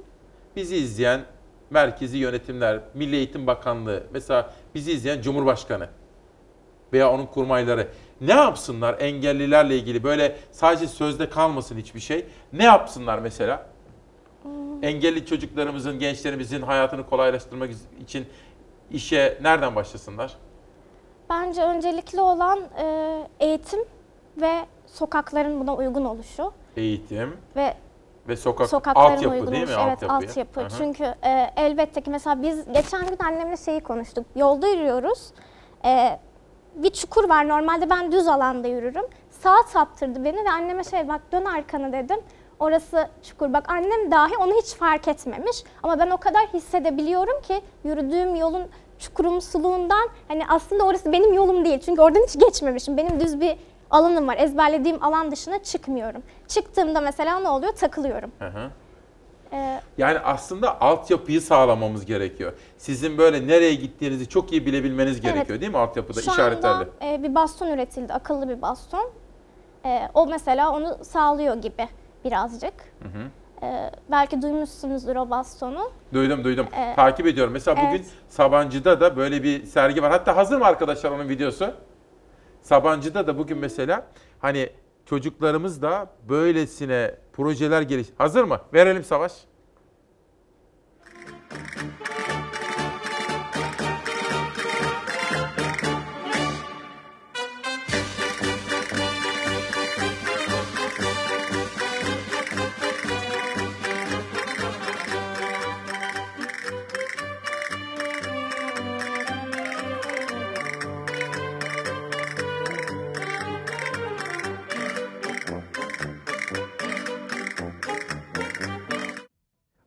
Güler Sabancı'nın bizzat takip ettiği bir proje. Ben de geçtiğimiz hafta Türkan Sabancı ile bir öğlen yemeğine buluştuğum zaman da bunu konuşmuştuk. Sabancı ailesi bu konuya da çok özel ilgi gösteriyor. Eğitim değil mi şöyle? Her şeyin başı eğitim. Kesinlikle öyle. Peki bizi izliyorlar şimdi anneler babalar. Şimdi onlar fedakar. Çünkü çocuklarımızla ilgileniyorlar. Annelere babalara ne söylemek istersiniz? Ee, çocuklarınızın farkında olun demek isterim galiba. Çocuklarının farkında olsunlar değil mi? En önemli şey şu. Ee, Çünkü benim siz- annem hep benim farkında olan bir kadındı. Yani hep arkamdaydı. İşte aynı şekilde Yasemin ablayı tanıyorsunuz o da o şekildeydi. Ben Belki onlar bu kadar buraya? Annenizi ve Yasemin. Bilmiyorum. Buyurun. Sözünüzü kestim. Çok özür diliyorum bu Hiç arada. önemli değil. Anneler için başka ne söylemek istersiniz? Çocuklara ne yapsınlar? Ee, ya hep yanlarında olsunlar. Hep yanlarında olsunlar. Hep yanlarında Efendim hoş geldiniz. Eminim. Nasılsınız? Teşekkür ederim. Siz Sizi nasılsınız? tebrik ediyorum. Sağ olun. Uzun zamandır gıyabınızda zaten biliyordum. Siz ne söylemek istersiniz? Bak şöyle müthiş bir örnek. Okudu, üniversiteyi bitirdi. Elhamdülillah demek istiyorum. Başka bir şey demek Bravo ona. Size de bravo. Çok teşekkür Peki, ederim. nasıl destek? Mesela devletimiz, belediyeler nasıl destek olabilirler engelli çocuğu olan ailelere? Ya çok çok yardımcı olmaları lazım bence. Değil mi? En her önemli yönde. konu bu. En önemlisi bu. Başka hiçbir şey değil. Çok çok. Yani bizim önümüzde, arkamızda her yerimizde olmaları lazım. Bravo. Yasemin Hanım size de Merhaba. teşekkür ediyoruz. Ben asıl size teşekkür ediyorum. Sizin bu Siz e, her zaman duyar şöylenin yanındasınız. öyle çok şükür ama hayatta tesadüf diye bir şey yok. Ben Şule'yi tanıdığımda daha çok küçüktü. Bir dernek vasıtasıyla tanıdım. Ama ben e, Hangi dediğim dernek? gibi Derneğin adını verelim. Parıltı Derneği. Parıltı Derneği. evet o zaman başkan yardımcılığım vardı. Ee, Şule'yi orada tanıdım. Ben tesadüf diye bir şey olduğuna inanmıyorum. Evet, Bu mutlaka e, kararlaştırılmış bir şeydi. Peki. Şule benim manevi kızım oldu ama size aktardığım zaman da sizin bu e, duyarlılığınız takdire Ve şayan. sonra takip ettik biz de. Evet, Hep takip evet. ettik. En son hatta ben dün aradım. Dün Kayseri'de miydiniz siz acaba? Yok, değil. Heh, ben dün aradım. Dedi ki ya kızımız vardı Yasemin Hanım ne oldu dedim. Ya dedi bilmiyorsunuz o okulu bitirdi dedi. Şimdi Adalet Bakanı çalışıyor. Buraya çağırabilir miyim dedim. Bakanlıktan izin alması gerekiyor. Alırlar dedim. Adalet Bakanı verir dedim. Bakanlık da izin verdi. Çok teşekkür ediyorum. Son bir söz ne söylemek istersin bu özel ve anlamlı günde sevgili şöyle? Ee, engel fiziksel ya da zihinsel bir eksiklik değildir. Asıl engel kalbiniz, beyniniz ve ön yargılarınızdır. Eğer ön yargılarınız yoksa engelli diye bir kelime, engel diye bir toplulukta yoktur demek isterim. Sizi alnınızdan öpüyorum, kutluyorum sizi. Bir haberimiz var efendim. O haberi engeller ne için var biliyor musunuz? Engeller, bütün engeller. Tek tek aşılmak için. Engelli, bir başka deyişle bedensel veya zihinsel farklılığı olan özel gereksinimli kişi. Yolda, sokakta, işte, okulda her yerdeler. Peki ne kadar görünürler? uzaylıymışım gibi hiçbir şey yapamayacakmış gibi algıladığı o kadar net açık ki sanki şey yani biz görmüyoruz evet e, ama beraber yaşayamayız. İşte ne bileyim beraber bir yere gidemeyiz. Benim okuma yazmam olamaz ya da işte ne bileyim onlardan daha üstün olamam. Şule Özçakıcı onlardan biri. Görme engelli. Pek çok sıkıntısı var. Bir yerden bir yere gitmek, alışveriş yapmak bile kolay değil. Yollar kazılı olabiliyor. Gündüz girdiğim yola akşam kazılı buluyorum iki saat sonra falan. Ee, marketler falan çok zaten sorun hani oraya gidip alışveriş yapabilmek. Ee, ya her türlü o, dışarısı şa- zaten çok kargaşalı ve çok sorunlu. Nasıl algılandıklarıysa en temel problemleri. İnsan bilmediği bir şeyden belim, belirsizlikten korkar ya. Yaşam içerisinde bu, bu, bu böyledir. Hani hepimiz belirsizliği sevmez ve bir belirlilik bekleriz hayatımızın içerisinde. Bir şeyleri bilmedikleri için korkunç geliyor. Bedensel veya zihinsel farklılıklarla ilgili toplumun bilgisi olmadığı için dışlandıklarını söylüyorlar. Ötekileştirilmekten yakınıyorlar. Bir diğer sorunları ise kendilerine uygun fiziksel koşulların oluşturulmaması.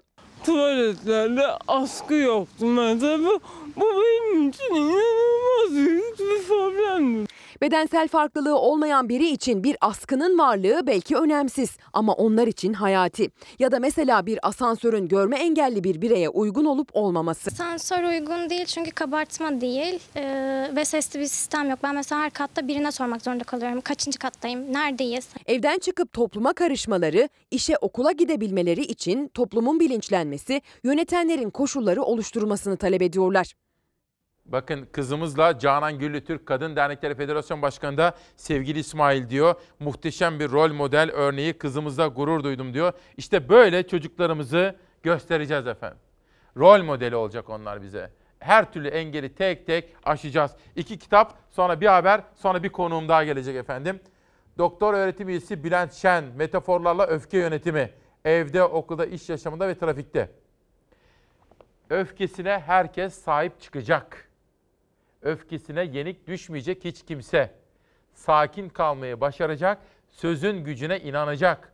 İnsan dediğin şiddete başvurmadan sözün gücüne, konuşmanın ve dilin gücüne inanacak efendim. Ben de bunu bilir, bunu söylerim. Bir de biz Mustafa Kemal Atatürk'ün yolundan giden, aydınlık Türkiye yolunda mücadele eden bizler. Bakın Misak-ı Milli Enes Demir.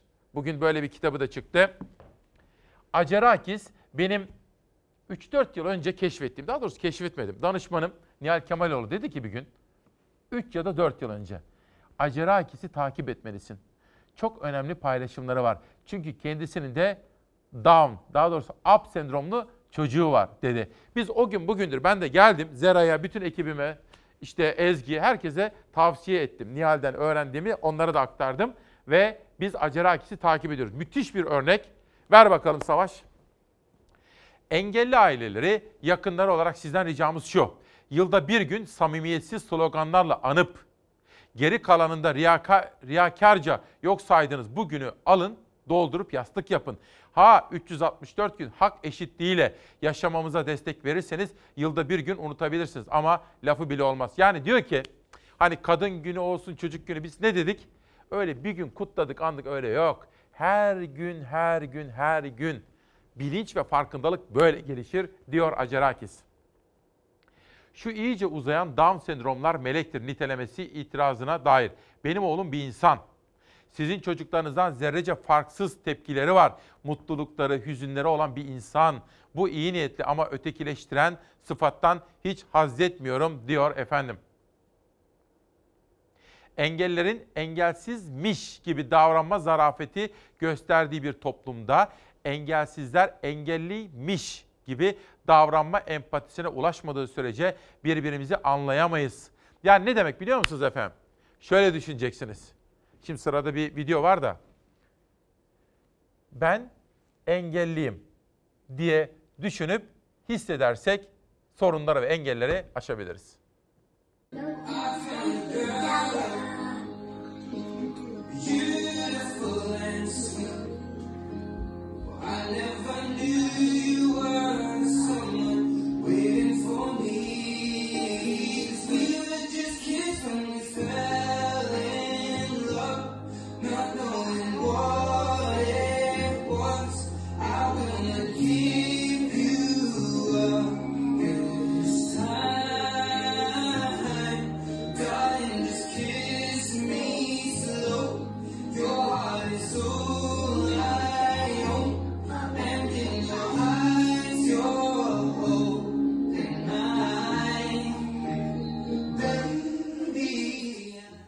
Yani aslında ne biliyor musunuz efendim? Çok kıymetli Çalar Saat ailesi.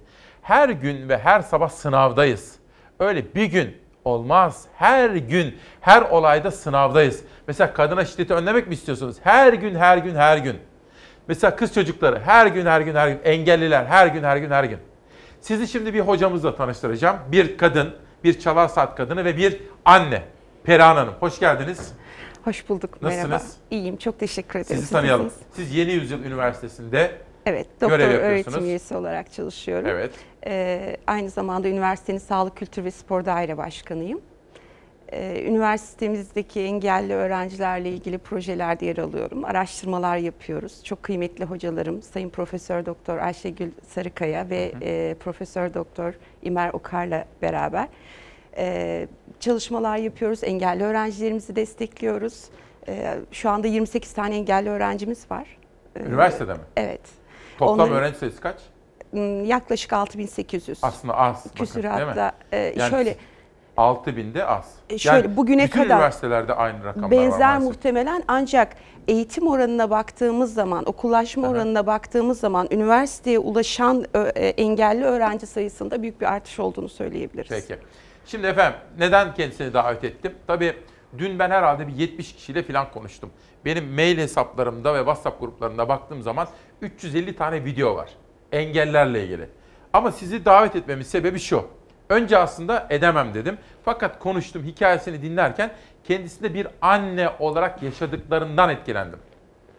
Kişisel yaşadıklarımız aslında bizim içindir ama eğer iyi ders alır anlatabilirsek genelleştirilebilir. Bunu soracağım size ama önce yarım kalan gazeteler. Özgür Dersim bir annenin yarım asırlık fedakarlığı. Yarım asra yakındır yaşamını ikisi kız ikisi erkek dört engelli çocuğuna adayan ve onların bütün sorunları ile tek tek ilgilenen annenin fedakarlığı göz yaşartıyor. İşte eli öpülesi bir anne. Oradan İz Gazete. Yol haritası belirlenecek. Sorunlar insan hakları bağlamında ele alınacak. Aradığımız yaklaşım budur efendim bakın. İnsan hakkı bağlamında alınacak. Çiğli Belediyesi'nden böyle bir mesaj geldi. Ege'den Akdeniz'e, Alanya'ya geçiyorum. Down değil up. Bakın Hancı Pastanesi'nin Down sendromlu çalışkan personeli Tuğba engellere iş verin diyor. Oradan bir de Gerçek Gazetesi'ne geçiyorum. Efendim onları eğiteceğiz. Yani okula gitmelerini sağlayacağız ve onların istihdam edilmelerini sağlayacağız. Amacımız budur. Altı Nokta Körler Derneği Başkanı Cemalettin Çakar, engeller olarak çok büyük sorunlarla mücadele ettiklerini ancak yılda sadece 3 Aralık Dünya Engeller Günü ile 10-16 Mayıs tarihleri arasında kutlanan Engeller Haftası'nda hatırlanmaktan son derece rahatsız olduklarını söyledi. 5 Ocak Adana'dayım. Engel sizsiniz diyor ve o da yine bakın bir merdivenin başına gelen engelli bir kardeşim buradan nasıl çıkacak meselesi. Sizin engeller konusunda ilginizi çeken, dikkatinizi çeken olayı kısacık bir özetler misiniz? Evet. Ee, aslında iki farklı kırılma yaşadım iki farklı dönemde. Ee, bunlardan ilki oğlumu e, parka götürmek için çıktığımda e, karşılaştığım kaldırımlardı. O kaldırımlardan bebek arabasını indirirken ve çıkarmaya çalışırken e, yaşadığım güçlük bana engelli e, bireyleri hatırlattı. Çünkü e, çok daha belki hafif sayılabilecek bir arabayı bebekle birlikte indirip çıkarmak bile çok zordu. Sonraki süreçte fark ettim ki onları zaten dışarıda göremememizin sebebi zaten bütün konulan bütün bu engeller. Ee, yaşadığım ikinci kırılma ise e, oğlum iki, iki buçuk yaşlarındayken e, bir gün an, birdenbire e, eklemleri e, hareket etmemeye başladı. Ve e, bu durum bizi çok korkuttu tabii. Çok uzun bir süreç teşhisin konması ile ilgili. E, ve sonrasında bunun e, 7 yaşından sonra geçecek olan bir bağışıklık hı hı. sistemiyle ilintili e, hastalık olduğunu öğrendik. Ama bu süreçte de e, oğlumun engelli olabileceği ile ilgili bir e, hekimlerden bir e, Hepimiz dönüş engelli aldım. olabiliriz aslında. Tabii yani bugün yaptığımız her şey aslında yaşlılığımıza yaptığımız yatırım. E, bunu unutmamak lazım. Biz birlikte güçlüyüz. Farklılıkları kabul ederek güçlen daha güçlü hale gelebiliriz. Şimdi siz üniversitede bu konularla ilgileniyorsunuz, projeleri destekliyorsunuz. Baktım, inceledim sizi. Üniversitenizin rektörünün de bizzat takip ettiği bir proje var. Ve bir dernekle işbirliği yapıyorsunuz. Ondan kısacık bir bahsedin. Çünkü Evet. hafta sonunda bir takım etkinlikler başlamıştı. Onu da birazcık anlatalım. Evet, e, sessiz çığlık bisiklet kortejinde bulunduk. E, Cevahir e, önünden Beykoz'a kadar devam eden bir e, bisiklet kortejine eşlik ettik. Hava yağmurlu olmasına rağmen bisik- Yoğun katılım vardı. evet bizi yalnız bırakmadılar. Barikat Sanat Atölyesi Derneği ile işbirliği içinde çalışıyoruz. Bu hafta süresince devam edecek etkinliklerimiz var. Üniversitemizin konferans salonunda şu anda betimleme film gösterimleri devam ediyor. Buradan bütün e, engelli ya da bu deneyimi yaşamak isteyen herkesi davet ediyorum. E, Bugün yine saat 3'te futsal karşılaşması var. Zeytinburnu Merkez Efendi Stadyumunda. Orada görme Orada görme engelli engelliler- değil mi? Evet. Ben de birkaç yıl üst üste katıldım onlara. Hı hı. Ee, yarın yine bir panelimiz var üniversitemizde. Adı ne panelin? Ee, engelli hakları. Heh, Engel. İşte aradığımız şey bu Evet. Perihan Hocam. Hak temelinde yani anayasamız bize teminat altına alınmış haklar sunuyor. Evet. Biz eşit bireyleriz. Evet. Bunu sağlamaya çalışıyoruz her Evet. zaman. Haberimiz var izleyelim mi? Evet. İzleyelim efendim. Görme, işitme ve ortopedik engelliler beraberinde gönüllüler yüklendiler pedala düştüler yollara. Bisiklet sürerek sessiz bir çığlık attılar. Engellilerin önündeki barikatlar kalksın diye. Barikatlar var önümüzde. Ee, hayatın her alanında olduğu gibi. Biz bu barikatlara eğer takılıp düşersek düştüğümüz yerde kalırız. Spor ve sanat Dünyanın en güçlü silahı kimyasal silahlardan daha güçlü. Ee, biz sanatın ve sporun gücüyle geliyoruz. Barikatları yıkmak için düş kuruyoruz barikatsız bir dünya için. Bugün bisiklete farklı engel grupları birlikte bineceğiz. Avcılar Belediye Başkanı Turan Hançerli'nin de destek verdiği Sessiz Çığlık Bisiklet Kulübü'nün etkinliği barikatsız bir dünya için hayata pedal çeviriyoruz sloganıyla gerçekleştirildi. Özel gereksinimli bireyler spor ve sanatın gücüyle farkındalık yaratmak için İstanbul Mecidiyeköy'den Beykoz'a kadar pedal çevirdi. Her birinin özel gereksinimi karşılandığında hayata karışabildikleri uygulamalı olarak ortaya kondu. Önde bir pilot oluyor, bisikleti yönlendiren kişi. Ee, Ben arkadaki e, bisiklette yer alıyorum ama benim de pedal çevirmemle beraber o bisiklet gidiyor. Barikat Film Festivali kapsamında gerçekleştirilen etkinlikte sporun sessiz ama etkili çığlığını barikatları yıkmak için attılar. Çığlık derken bağırmayacağız. Ee, farkındalık olsun diye hayata pedal çevireceğiz. Bizim hedefimiz barikatların üzerine basarak yükselmek ve barikatların arkasına geçerek yolumuza devam edebilmek. 3 Aralık Dünya Engelliler Günü öncesinde farkındalık yaratmak için bir araya gelen grup bugünün kutlanmasına karşı olduklarını vurguladı.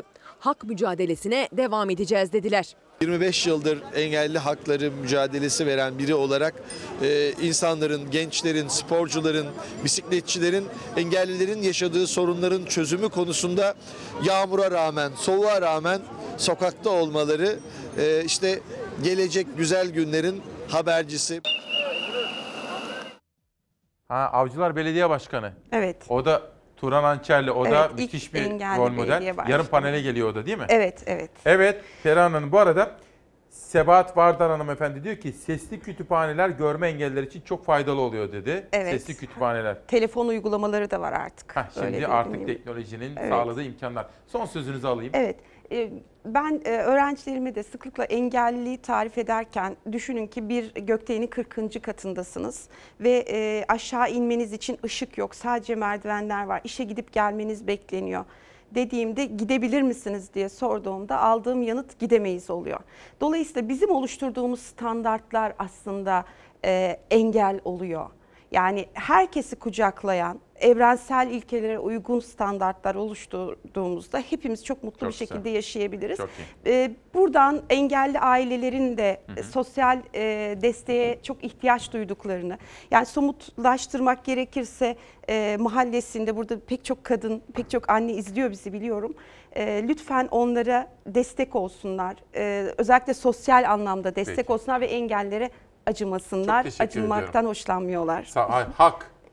Engelli Kesinlikle. vatandaşlar eşit yurttaşlardır ve hak Kesinlikle, sahipleridir. kesinlikle. Hak. Efendim birkaç kitap tanıtımıyla konumu uğurlayacağım. Aranıza geri geleceğim ama. Cumhuriyet'in ekonomi politiği derleyen Şenol Çarık ve bakın Meryem Çimen Kıvılcım'ın kitabı. İzzet Ulusman Güneşin Gölgesi Yok Mavinin Türküsü ve Doktor Ayça Kaya Karnım Zil Çalıyor. Sizi Diyarbakır'a götürüyorum. Konuğumu uğurluyorum. Günü kapatmak üzere aranıza geri geliyorum. Anayasamızda garanti altına alınan haklarımız var. Kadın da olsak, erkek de, engelli de olsak, olmasak da, nerede doğarsak doğalım, ne olursak olalım, anayasada haklarımız var ve sadece hakkımızı istiyoruz. Bu sabah İsmail Küçükkaya ile Demokrasi Meydanı'nda bunu söyledik. Aşk Sendin, Ali Tuluk, yeni çıkan imzalı gelen kitap ve Beslenme, Bağırsak, Sindirim, Doktor Hasan İnsel, Sağlıklı Yaşam ve Geriye Yaşlanma, İçimdeki Atatürk, Atatürk kalbimizdedir daima. Kalemlerin Dansı, Kalemlerin Gücü Platformu Yönetim Kurulu, Ayten Turan'dan başlayarak Erdem Kaya'ya kadar Seher Doğan'ın moderasyonunda. Bugün PISA rakamları açıklanacak. Yarının manşetini şimdiden söylüyorum. Ve yaşayan en büyük şairimiz Hilmi Yavuz'dan bir dize. Yeni hüzünler bulmalıyım. Yeni hüzünler bulmalıyım. Yeni acılar, tertemiz. Olmuyor. Kalbimi yaban otları bürümüş. Hiç bitmiyor. Bilseniz